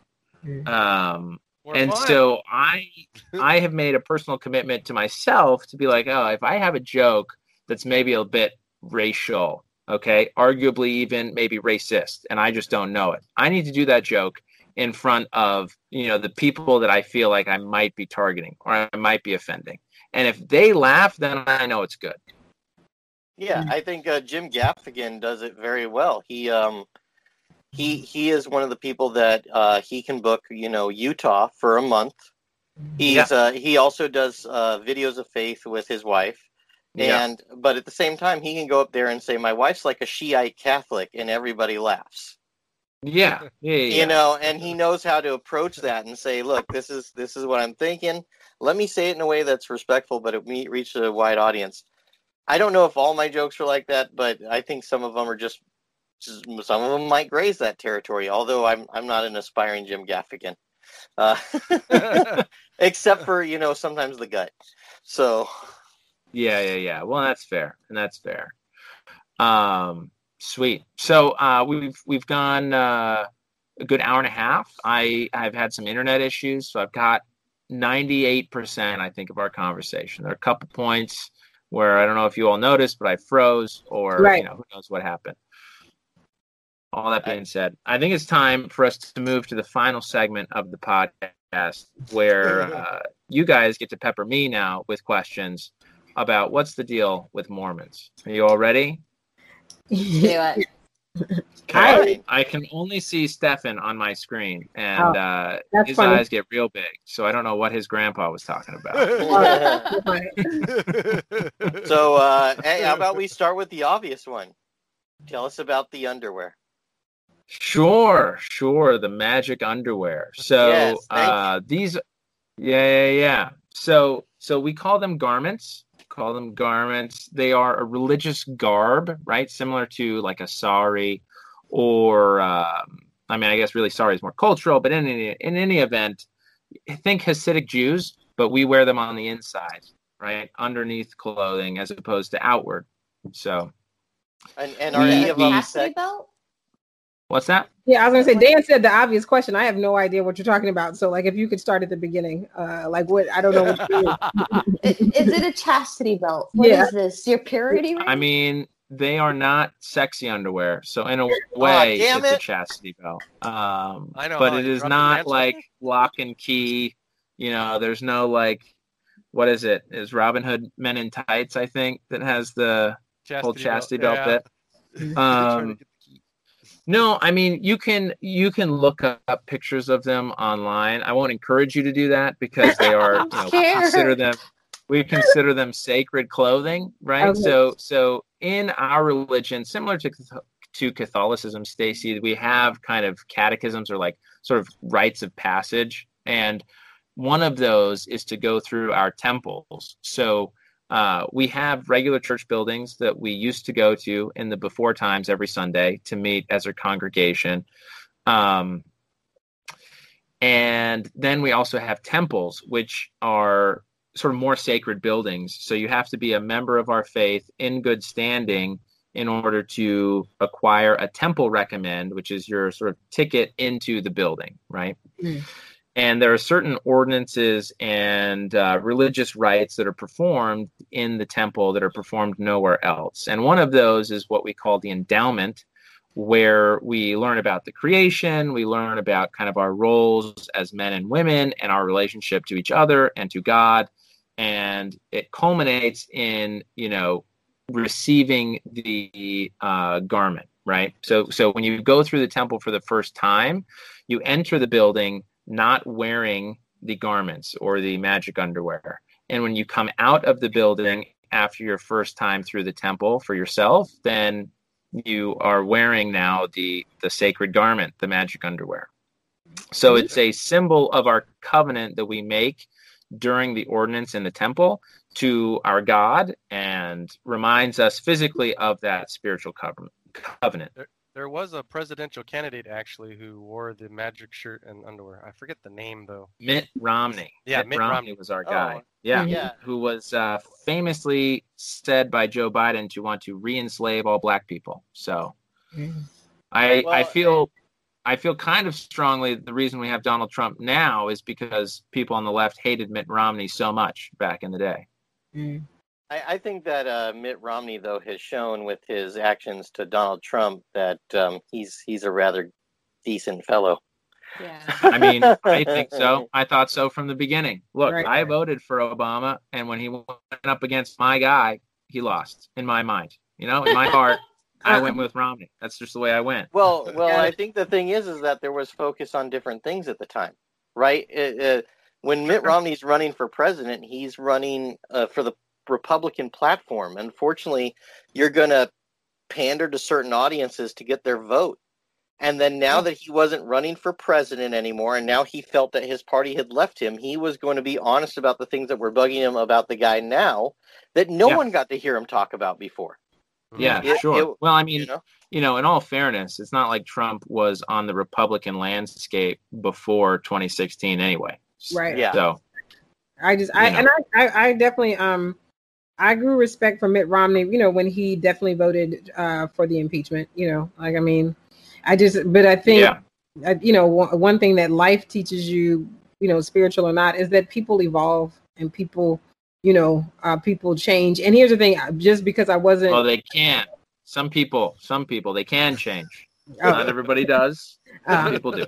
um, and so I, where where Mitt Romney was concerned, I think I was just very impressed with it. But I think you know, to to Dan's point, like we have we've grown up in an or most of us anyway have grown up in a nation that seems to be that was you know very Democratic or Republican that was in anything that was not that was Green Party or even Libertarian, any of these things in between. For a long time, that's what it was, and I think there's still a lot of allegiance to this idea that we're in this heavily two-partied system. And so I certainly Yeah. didn't exp- I didn't explore Mitt Romney anymore because if you say Republican, that's it for me because he's not. None of the current Republicans are the Republicans of Abraham Lincoln. You know, and the you know the one that we knew to have had something to do with the freeing of slaves. Um, so you know, I I've mean, been I don't know what you're talking about. Donald Trump has done more for black people than anybody since Abraham Lincoln. So, So, and I grew, it's so funny. I grew up Democrat. You know, I grew up That's a good Democrat one, Seth. you know, all my life. I grew up Democrat all my life. So I'm, I'm at this like point, I'm, you know, built that wall. again, uh, much respect for uh, to Mitt Romney at this point, but I still have to learn more because I would also, for not knowing, for knowing very little about LDS, when you say certain things, I'm just like, oh, well, I don't know what that is, and it, you know, whatever I've Yeah. heard, and and, I, and whatever I have heard, there's all this negative connotation. I can't, and it's funny as I think, I'm like, well, what have you heard? I don't really know. Like, I'm just like, you just hear, you just hear certain things, this bad, this good, and so sure. that's Yeah, bad. yeah, You know, Yeah, yeah. Yeah. Well, and Mormons Mormons are not thought of very fondly in the Baptist faith nor in the Pentecostal faith as far as I understand it. So, right, I can I can completely understand. Right. Uh, it's funny because when when Dan started with you know the obvious question, I thought he was going to go with polygamy, and then he went with Right. No. That's yeah, and that's the only thing that Yeah. that is obvious to me that I'm completely aware of the the polygamy, but not not anything about garments. And and it's funny you say that, Seth, because never in my growing up have I ever did any pastor or anything in my childhood ever say that Mormons were bad. But I grew up one of the things that I always noted, which was also a turnoff about religion. I don't know if anybody else experienced this. Whatever religion one tends to grow up in, people grow in. Uh, grow, they propagate it as the only or the best. They propagate it as the only or the best. So while no one ever said down with Mormons, people say down with polygamy. There's always this in the back of any church I've ever been a part of. Uh, they've always, except for my current church, it's just this idea that there's one true faith, and Sure. nothing could Yeah, be yeah. further. Nothing could be further from the fucking truth than you know. well, you know. I mean, you know, Mhm. agree agree to disagree.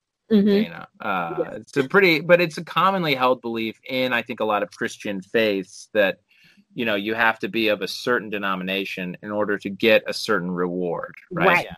Right. And in that respect, you know, we we are no different as as Mormons, you know. So So you guys believe you're the one true faith as well? I mean, yeah, we know okay. we are. That's the only difference. We don't okay, believe it. We know. oh, we know it. West Side. uh, yeah, I mean, so so some of the things that we that we do in our temples, you know, one is to do this endowment, which leads to you know the the holy garment. The other, though, is baptisms for the dead, and this is where I feel mm-hmm. like the Latter Day Saint faith has maybe freaked everybody out, but also I think really kind of covered every base, which is we as a faith understand um, that, and, and you know, this was not everybody is born into Christianity, right? Not everybody is even hears about Jesus Christ, right? So within my faith, we we believe that what happens after you're dead is you uh, your body separates from your spirit. Your spirit goes to a spirit world. If that's the fourth dimension, I'm totally down with it.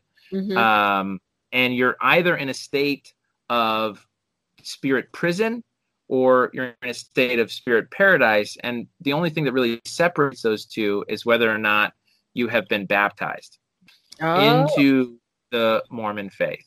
And so oh. in our temples, we perform baptisms by proxy for those who have already died. Okay. That's giving them, you know, mm-hmm. the idea is we give these spirits the opportunity to accept that ordinance in their place, and they can move then from spirit prison to spirit paradise. And those terms, uh, you know, it's I think it's just a sense of being trapped, uh, as opposed to a sense of being free, right? Okay.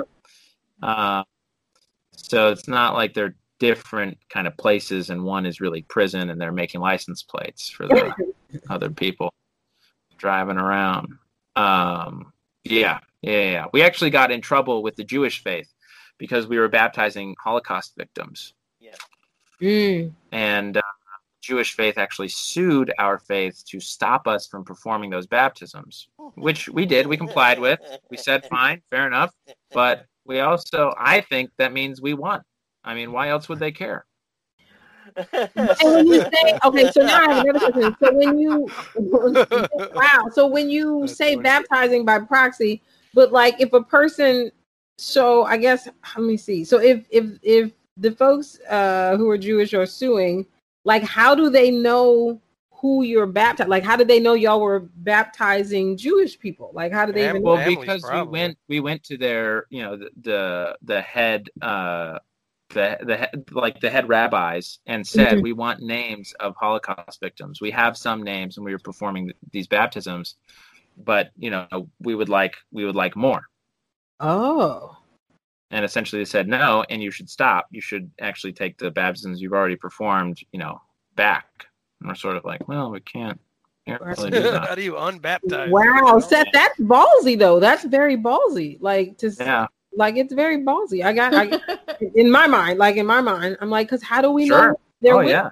Like yeah, that's interesting. Okay, I learned something. I yeah. learned this, this was actually a bit that Bill Maher did about the post uh, the the post mortem uh, baptizing of Mitt Romney's father. Was mm-hmm. Bill Maher got up there and undid it with a wizard hat and a magic wand, and said, "Well, this is going to work too." Sure. I mean, no disrespect, but I thought it was a really funny bit. That's before sure. I stopped watching him. Um, right. You know, and that's fair. That's fair. The problem that I have with Bill Maher and to an extent Ricky Gervais is that I feel like their uh, jokes about religion are coming from a place of of true hatred. I don't mm. think they respect religious people. I don't think they admire faith at all. I think they I think they find it incredibly detrimental. So I think in their head, you know, they're trying to do a good thing by making fun of and kind of belittling religious people, but I don't think it's coming from a place where they respect religious people. Got it. Or or he did it because I might be wrong of the of the that. gall of the gall of, you know, um baptizing someone when they're not there to to consent. That, that's that was his biggest problem. Yeah, that's yeah. what I'm talking I mean, about. Yeah, I think that's probably the misunderstanding because we don't think that we've done it in a way that is above their will. We are giving them the choice, right? So they, if anything, we're correcting the fact they didn't have the choice in this life. Yeah. But okay, right? I'm still confused. Is this, is this before oh. or after you ask them? Well, we believe that they are they are faced with the decision in their afterlife, right? Oh. So it's not like we're asking someone on their deathbed, "Can we baptize you after you right. die?" Well, I mean, I mean, if you do no, that, no. then you know, at least you're, you know, they're alive. But, so that, yeah, that's. I guess I'm trying to. That's all I'm trying to get clear about, Seth. And you, yeah, just so yeah. If, if, someone's in the afterlife, how do they get consent? How do you how how how do you guys? uh I mean, that's up to them, right? That's up to them. They make the choice. I don't know. I don't know if they've accepted it or not. Um, but uh, you know, they do, right? That that's all that matters. That's all that matters. I guess so. That's what I'm confused about. It. But how do you know they did? Like, how do you like? How do you how do you get? How are you? Yes. That is not my problem. Oh. I, don't, I don't know how hey, else to tell you this. Hey, hey, I, I, like, I, I, I could right. see this. I could see this. Yeah. In in a, in a Yiddish is like hey, if you want to be baptized after you die, don't. It's your own choice, you know. Yeah. Hey, hey, it's up to you. I mean, you can right. take redemption or not. It's it's totally your choice. Right, right. I mean, you, so and and kind of one of my questions to all of you is if you feel a personal connection with a higher power or with a god or however you want to describe it with the universe with a uh you know with a um what's the word I am looking for? I can't think of it. Um, uh, I can answer that really quickly. Yeah. I'm getting cremated. I don't believe in any gods, but I do believe uh, I respect those that do, as sure. long as they don't as long as they don't hurt me, the ones I love, my friends or people in the world. You mm-hmm. and if it makes you happy, but you're not hurting yourself or other people, go for it. But myself, yeah. I'm going to be cremated. I believe uh, in reincarnation, and yeah, yeah. See, I, and I believe in reincarnation too. It's just a specific kind of reincarnation. like I, I actually have questions cream. about that.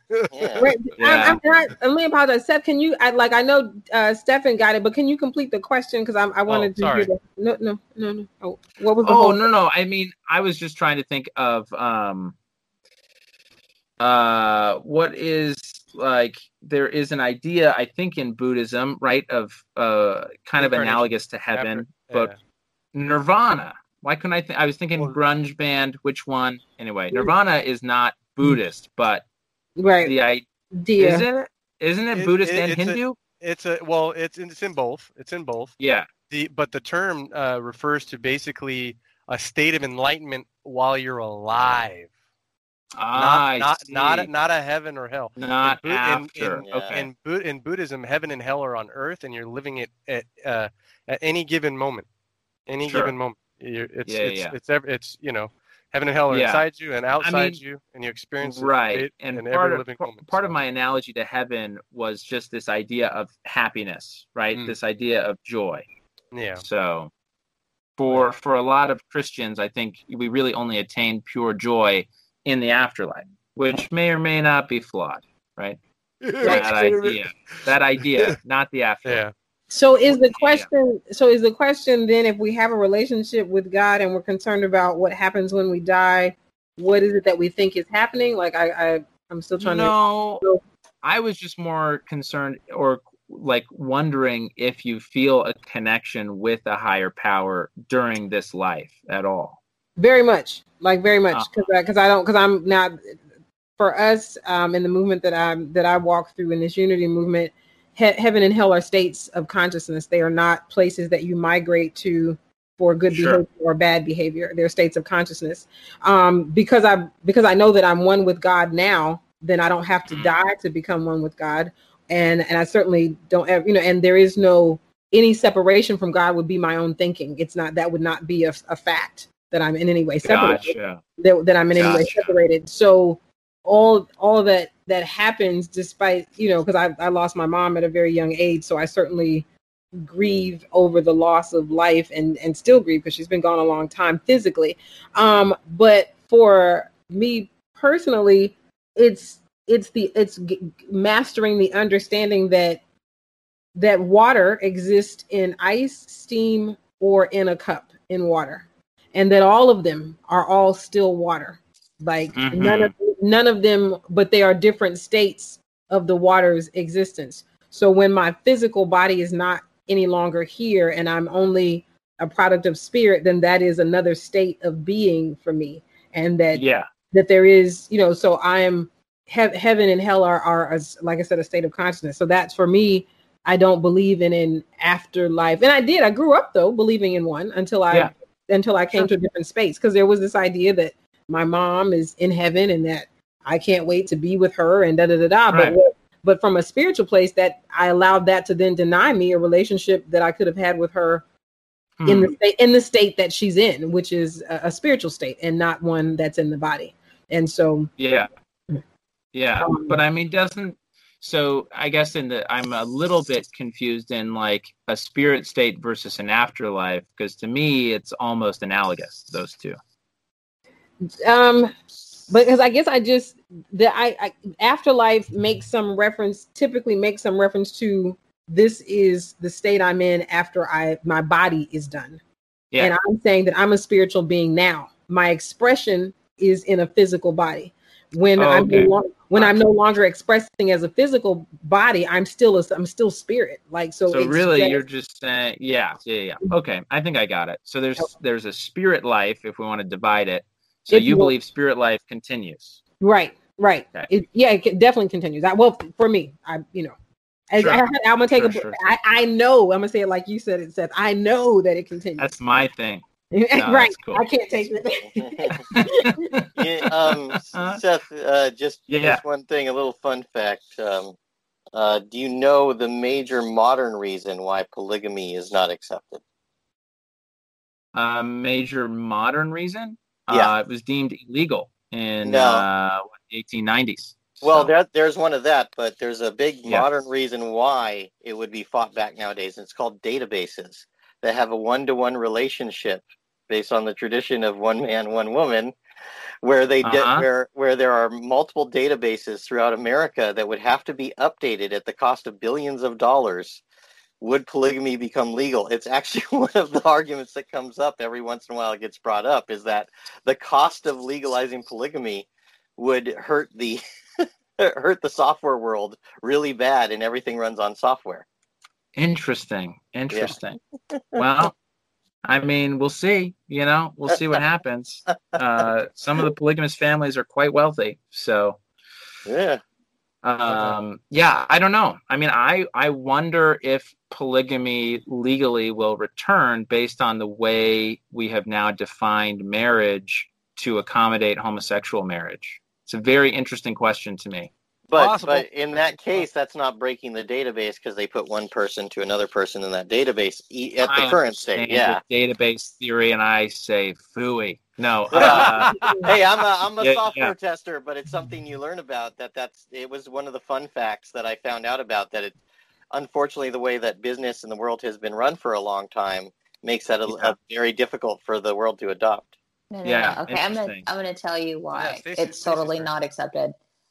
Uh, honestly, men can barely even handle one woman. Okay, if you get one round out of them, good job. Imagine having the fact that you have to share your man after. You're either going to get that first round or he's going to tell you he's too tired and it's not working. Well, I'll tell you, I don't know that would happen all in one night, right? Um, I mean, Joseph Smith has some journals about basically he would split nights, like the week. You, you know, Monday, Tuesday be with Emma, Wednesday, Thursday be with wife number two, you know, you got to right. travel around as a stud, baby. Uh, I, I dated, um, and I, I, guess you don't call it dating, but in the in the Islamic community, um, well, we date.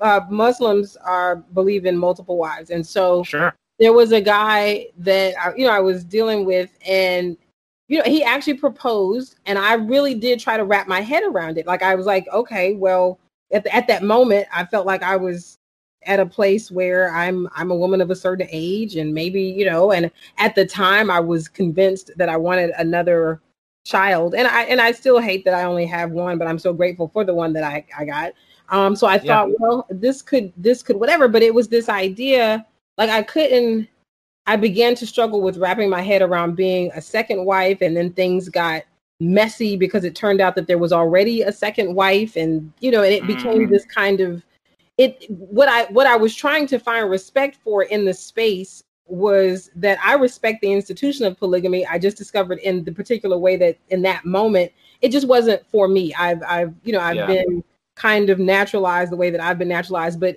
it's you know it's extremely legal around the world. Like this is in America, right. we're kind of we're pretty much in the minority on uh, monogamous relationships. This is not necessarily something that everybody else is doing. But I tried, Seth. I tried, but it just unfortunately it got messy because the the woman who was who was in fact the second wife, the guy ended he was lying about their relationship and she you know and it became that whole like street thing. That's thing shocking That's yeah, shocking like, to this, me she yeah. called she's calling me like that you know like it became that shit that i'm like well i can't you know if if this is right. organized i could probably wrap my head around it if we can make sense of it but if it's going to in this instance, because I don't I don't think it speaks to everybody, is going to be something that is full of deceit, then that's going to be problematic. But by the same yeah. token, I had it then gave me the space to say, like the Joseph Smith, like, am I down for just two or three days? Because that's what it was going to be. It was going to be exactly what you said you found in those journals that I would get this right. many days and she would get this many. And then I was like, right. but if you are now trying to divide seven days by three women, like that's well, then that gives yeah. me enough space to realize that even a yeah. second or third is it's not for me. I can't speak right. for anyone else, but it just didn't turn out to be for me. Yeah, no, I think that's fair. I mean, just for the record, uh, I I think polygamy as a 14 year old sounded amazing, you know.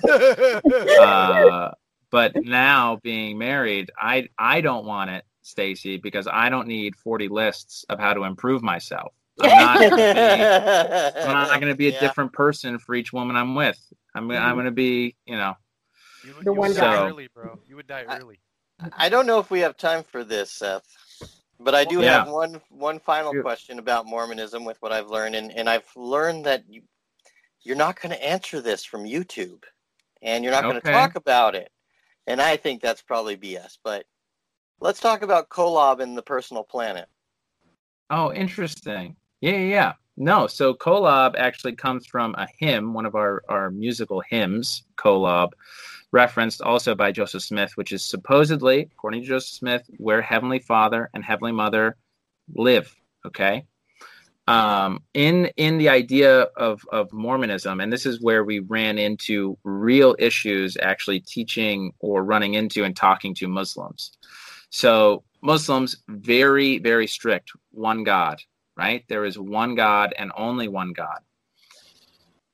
We worship one God, but we believe in multiple gods. Okay. We believe actually our divine destiny, everybody here, each person, each one of your divine destinies is to become a god or goddess. Okay.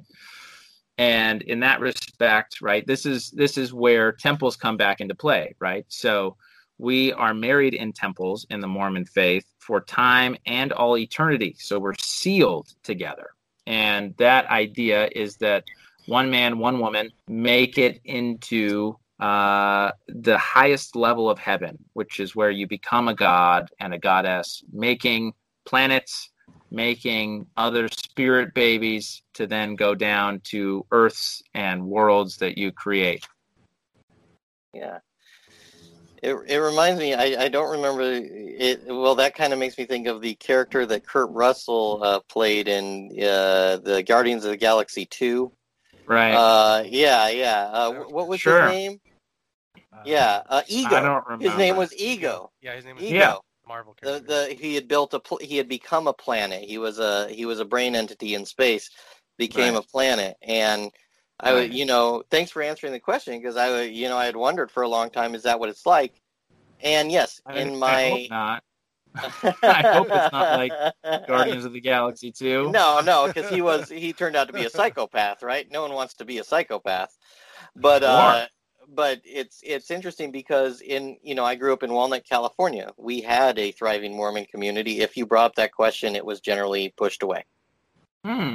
Oh, interesting. Yeah. I think there has been uh, a big shift in um, openness within members of the faith. I mean, a big reason why I wanted to do this podcast is because I grew up where you know in a in a congregation that was open about certain things, but the the prevailing opinion where I grew up was if it involves the temple, you should not talk about it which is not at all doctrinally true, right?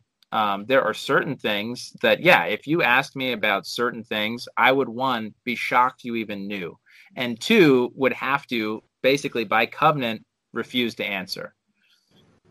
Mm. But other than those very specific questions, uh, no, I'm, let's talk about anything, you know? See, I think this has been a great show because, uh, you know, we got you, you're letting us, you know, you're you're answering questions about the Mormon faith that I haven't always been answered in person, to me sure. at least. Sure. And uh, sure. we also got oh, to you're know. a scary looking guy. Uh, oh well, yeah, now I am. You should have seen me when I was Dutch boy. You know the paint can kid. Yeah, yeah, anyway, yeah. Uh, but I, we also got to learn about each other too in ways that we didn't talk about on our show yet. We haven't gotten anything like that, and it's it's pretty neat that we did this show because uh, I don't know. It's it's it's very yeah.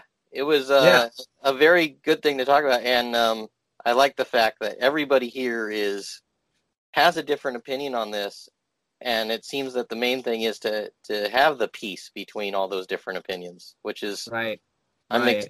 I'm I'm very happy to be part of this right now. So yeah, well, thank you, thank you all so much for for joining. I hope we got to questions that people wanted to get to. If anybody had any other questions, I think Stacy had. Did you want to say some more on the whole uh, polygamy thing? It looked like you had more to say about the multiple wives thing. Sorry, it just looked like you did. I was like, I think she's having a moment and she wants to express herself. Some strong opinions, Stacy. Whatever, I whatever it is. So many questions. We just Please. don't have more time. we do, we do. Go for well, it. Well, well, Stacy, where Stacy is right now, I believe it is uh, what two in the morning. I think we're three, I th- three probably very soon. Oh my gosh, where are you in this country of ours? It's two. I'm in Virginia right now. Oh boy, yeah. So you're three hours ahead. It's two a.m. Oh my gosh, Stacy, we're killing you. We're killing you. did, did you have did you have further questions, Dana? I was waiting for Stacy. No, no, no. I like I um no, no. I'm just I, I I'm trying to think anything. Uh, I feel like I learned a lot. I didn't have. I don't. I, will say this about me when it comes to religion or spiritual walks. I don't really like have a lot of questions because I don't like. I feel like everybody's journey journey is so intensely personal and it's so mm-hmm. intensely their own. So like you know, coming on the show, I didn't realize you know that I, I, you know, whatever I understood, I, I was thinking we were talking kind of spirituality in general. I didn't know that it would drive in this specific way, and it's been beautiful. But I kind of, like I said, for me, it's everything is principle based and not necessarily dogma based. So the short answer to you to to the for me is that no, I don't have any more questions because I feel like everybody's going to the same place. We're all going to God in whatever form yeah. or whatever we're name. Going to Mormon heaven, obviously. so we're you know okay. So, yeah. I'll take a planet. I'll take a planet. One. It'll okay. be fine. I'll take. I, yeah. Um, Go for it, Stacy. Is polygamy something that is pushed upon in the Mormon community, or is it specifically generally in a particular state where it's legal? Right. So it's nowhere nowhere is it legal in the United States. Right. Um, so it's not practiced anywhere in the faith. Right. Right now, the church's stance is that if you practice polygamy, you are actually not a member of the faith, or you're you're excommunicated. Right. So you're sort of kicked out of the herd, as it were.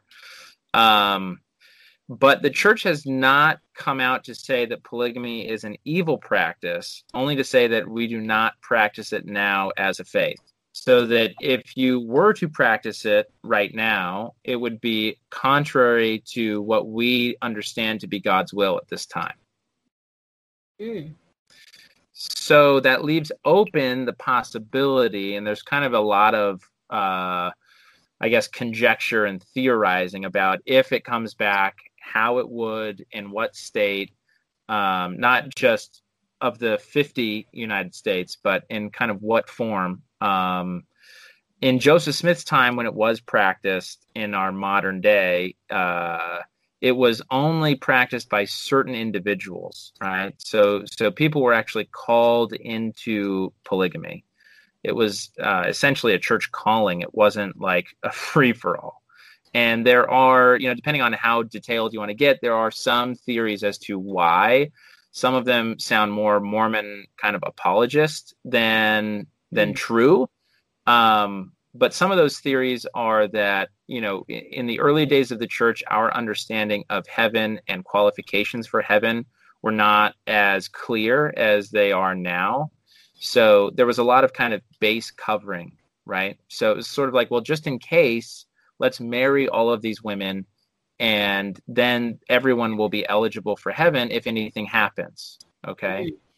Um, and a lot of it was done also because early members of our faith were actually like killed off, hunted, and kicked out, right? So, like Missouri hated Mormons exactly. in in the 1830s and 1840s, and there was actually the governor essentially signed an extermination order saying if you find a Mormon, you have legal authority to kill them on sight. No questions asked. It's not murder. You're doing us all a favor. Wow. Um, so we ended up leaving Missouri because of that, and that's okay. that's what started our trek west that's, into that's Utah. Okay, yeah. so this is so just to reiterate, if I if I understood correctly, the reason there are 14 year old brides is to ensure that they may get to heaven right? In the in the past that does not happen within the the the faith any longer. Um but yeah in the past yes. And joseph smith there were there were two kind of general types of marriages that were performed. Some were called for time and some were called for eternity. And essentially i mean to be you know frank about it, really it just meant who was Joseph Smith sleeping with, right? So so you could be married for for time to a 14 year old, but that did not mean that meant essentially Joseph Smith or whoever was married in for time, they're not having marital relations, right? They're not having sex. They're not having intercourse. Oh, you hope. you know that's why i said some of these sound more apologist than maybe yeah. was reality but i mean i don't believe that joseph smith was a pedophile for instance which is a huge criticism against joseph smith um, largely because of these 14 year old brides right? And I, as far as i know there's only record of one being 14 and it was a for time marriage. So you know as far as we know the the idea was that he was not having sex with this woman or with this girl, right? Depending on how you want to define it. Right. But it is interesting that you brought up what happened in Missouri because I was gonna, you know, I I knew it, it got late. It's getting late, but a lot of people don't know that that that America kind of swept under the rug what happened in Missouri a long time ago. If you right. look at the history of how Utah became the basically the Mormon haven, for not, not a lack of a better word, yeah. Um, it's it was because they were pushed out through acts of genocide from their state that they started in. That's crazy. By fellow Americans. Yeah. And a yeah, lot I mean, of people do not yeah. understand that. Right. I didn't know that. Yeah. yeah. I didn't. I didn't know that. So Utah, Utah was a territory when the early saints arrived. They essentially, you know, they colonized it. Right. They had their bouts with Native Americans in the area, and when they became a state, a large part of why they became a state and why politics doesn't really factor into Mormonism as much as it does into other branches of Christianity is because members were assigned a political party 50 50.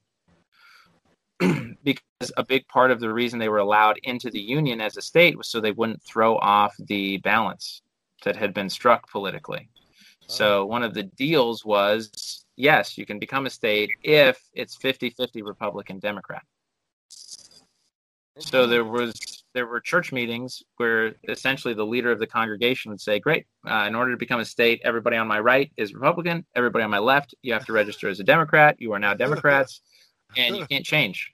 That's oh, it. Wow. You can vote however you want, but as far as which party you are registered with, that's the way it has to be, so that we can become a state and receive federal aid."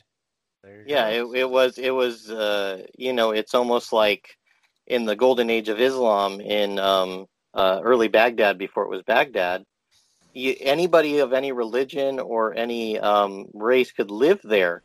But if you weren't Muslim, you had to pay a special tax. There was a special thing that you had to do that the oh, Muslims wow. did not have to do, and that's the same with what happened with the Mormons. Is you had to be half this, half this to be a state, where that requirement wasn't given to all the other Christian groups. Right. Yeah. Right. They I learned. Yeah. Yeah. So we do not practice or preach polygamy at all anymore. It's not if anything, it's pushed against, right? We are not a polygamist faith. Um, but we, you know, no leader has disavowed it as a bad practice, right? It's it's throughout the Old Testament, which we accept as scripture.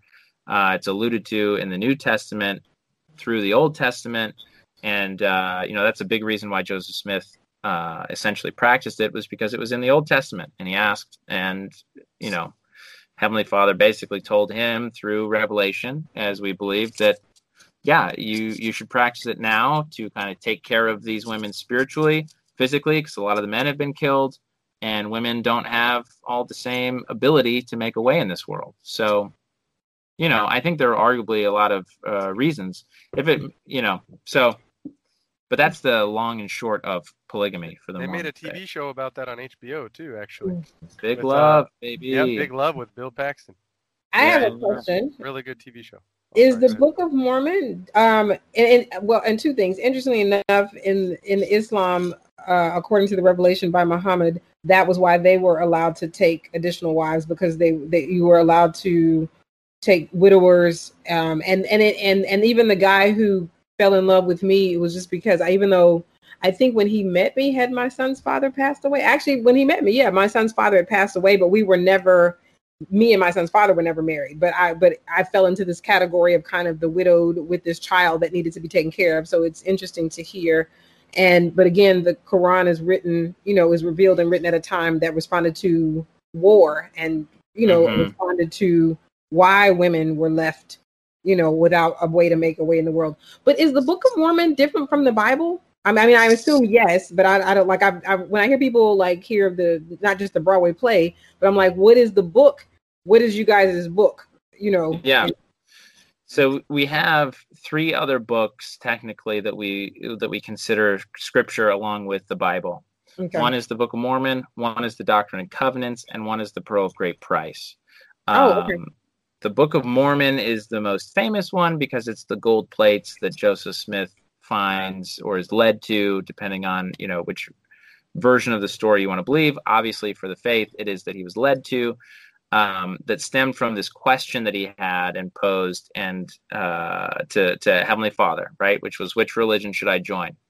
So this is the the catalyst for uh, the faith being restored.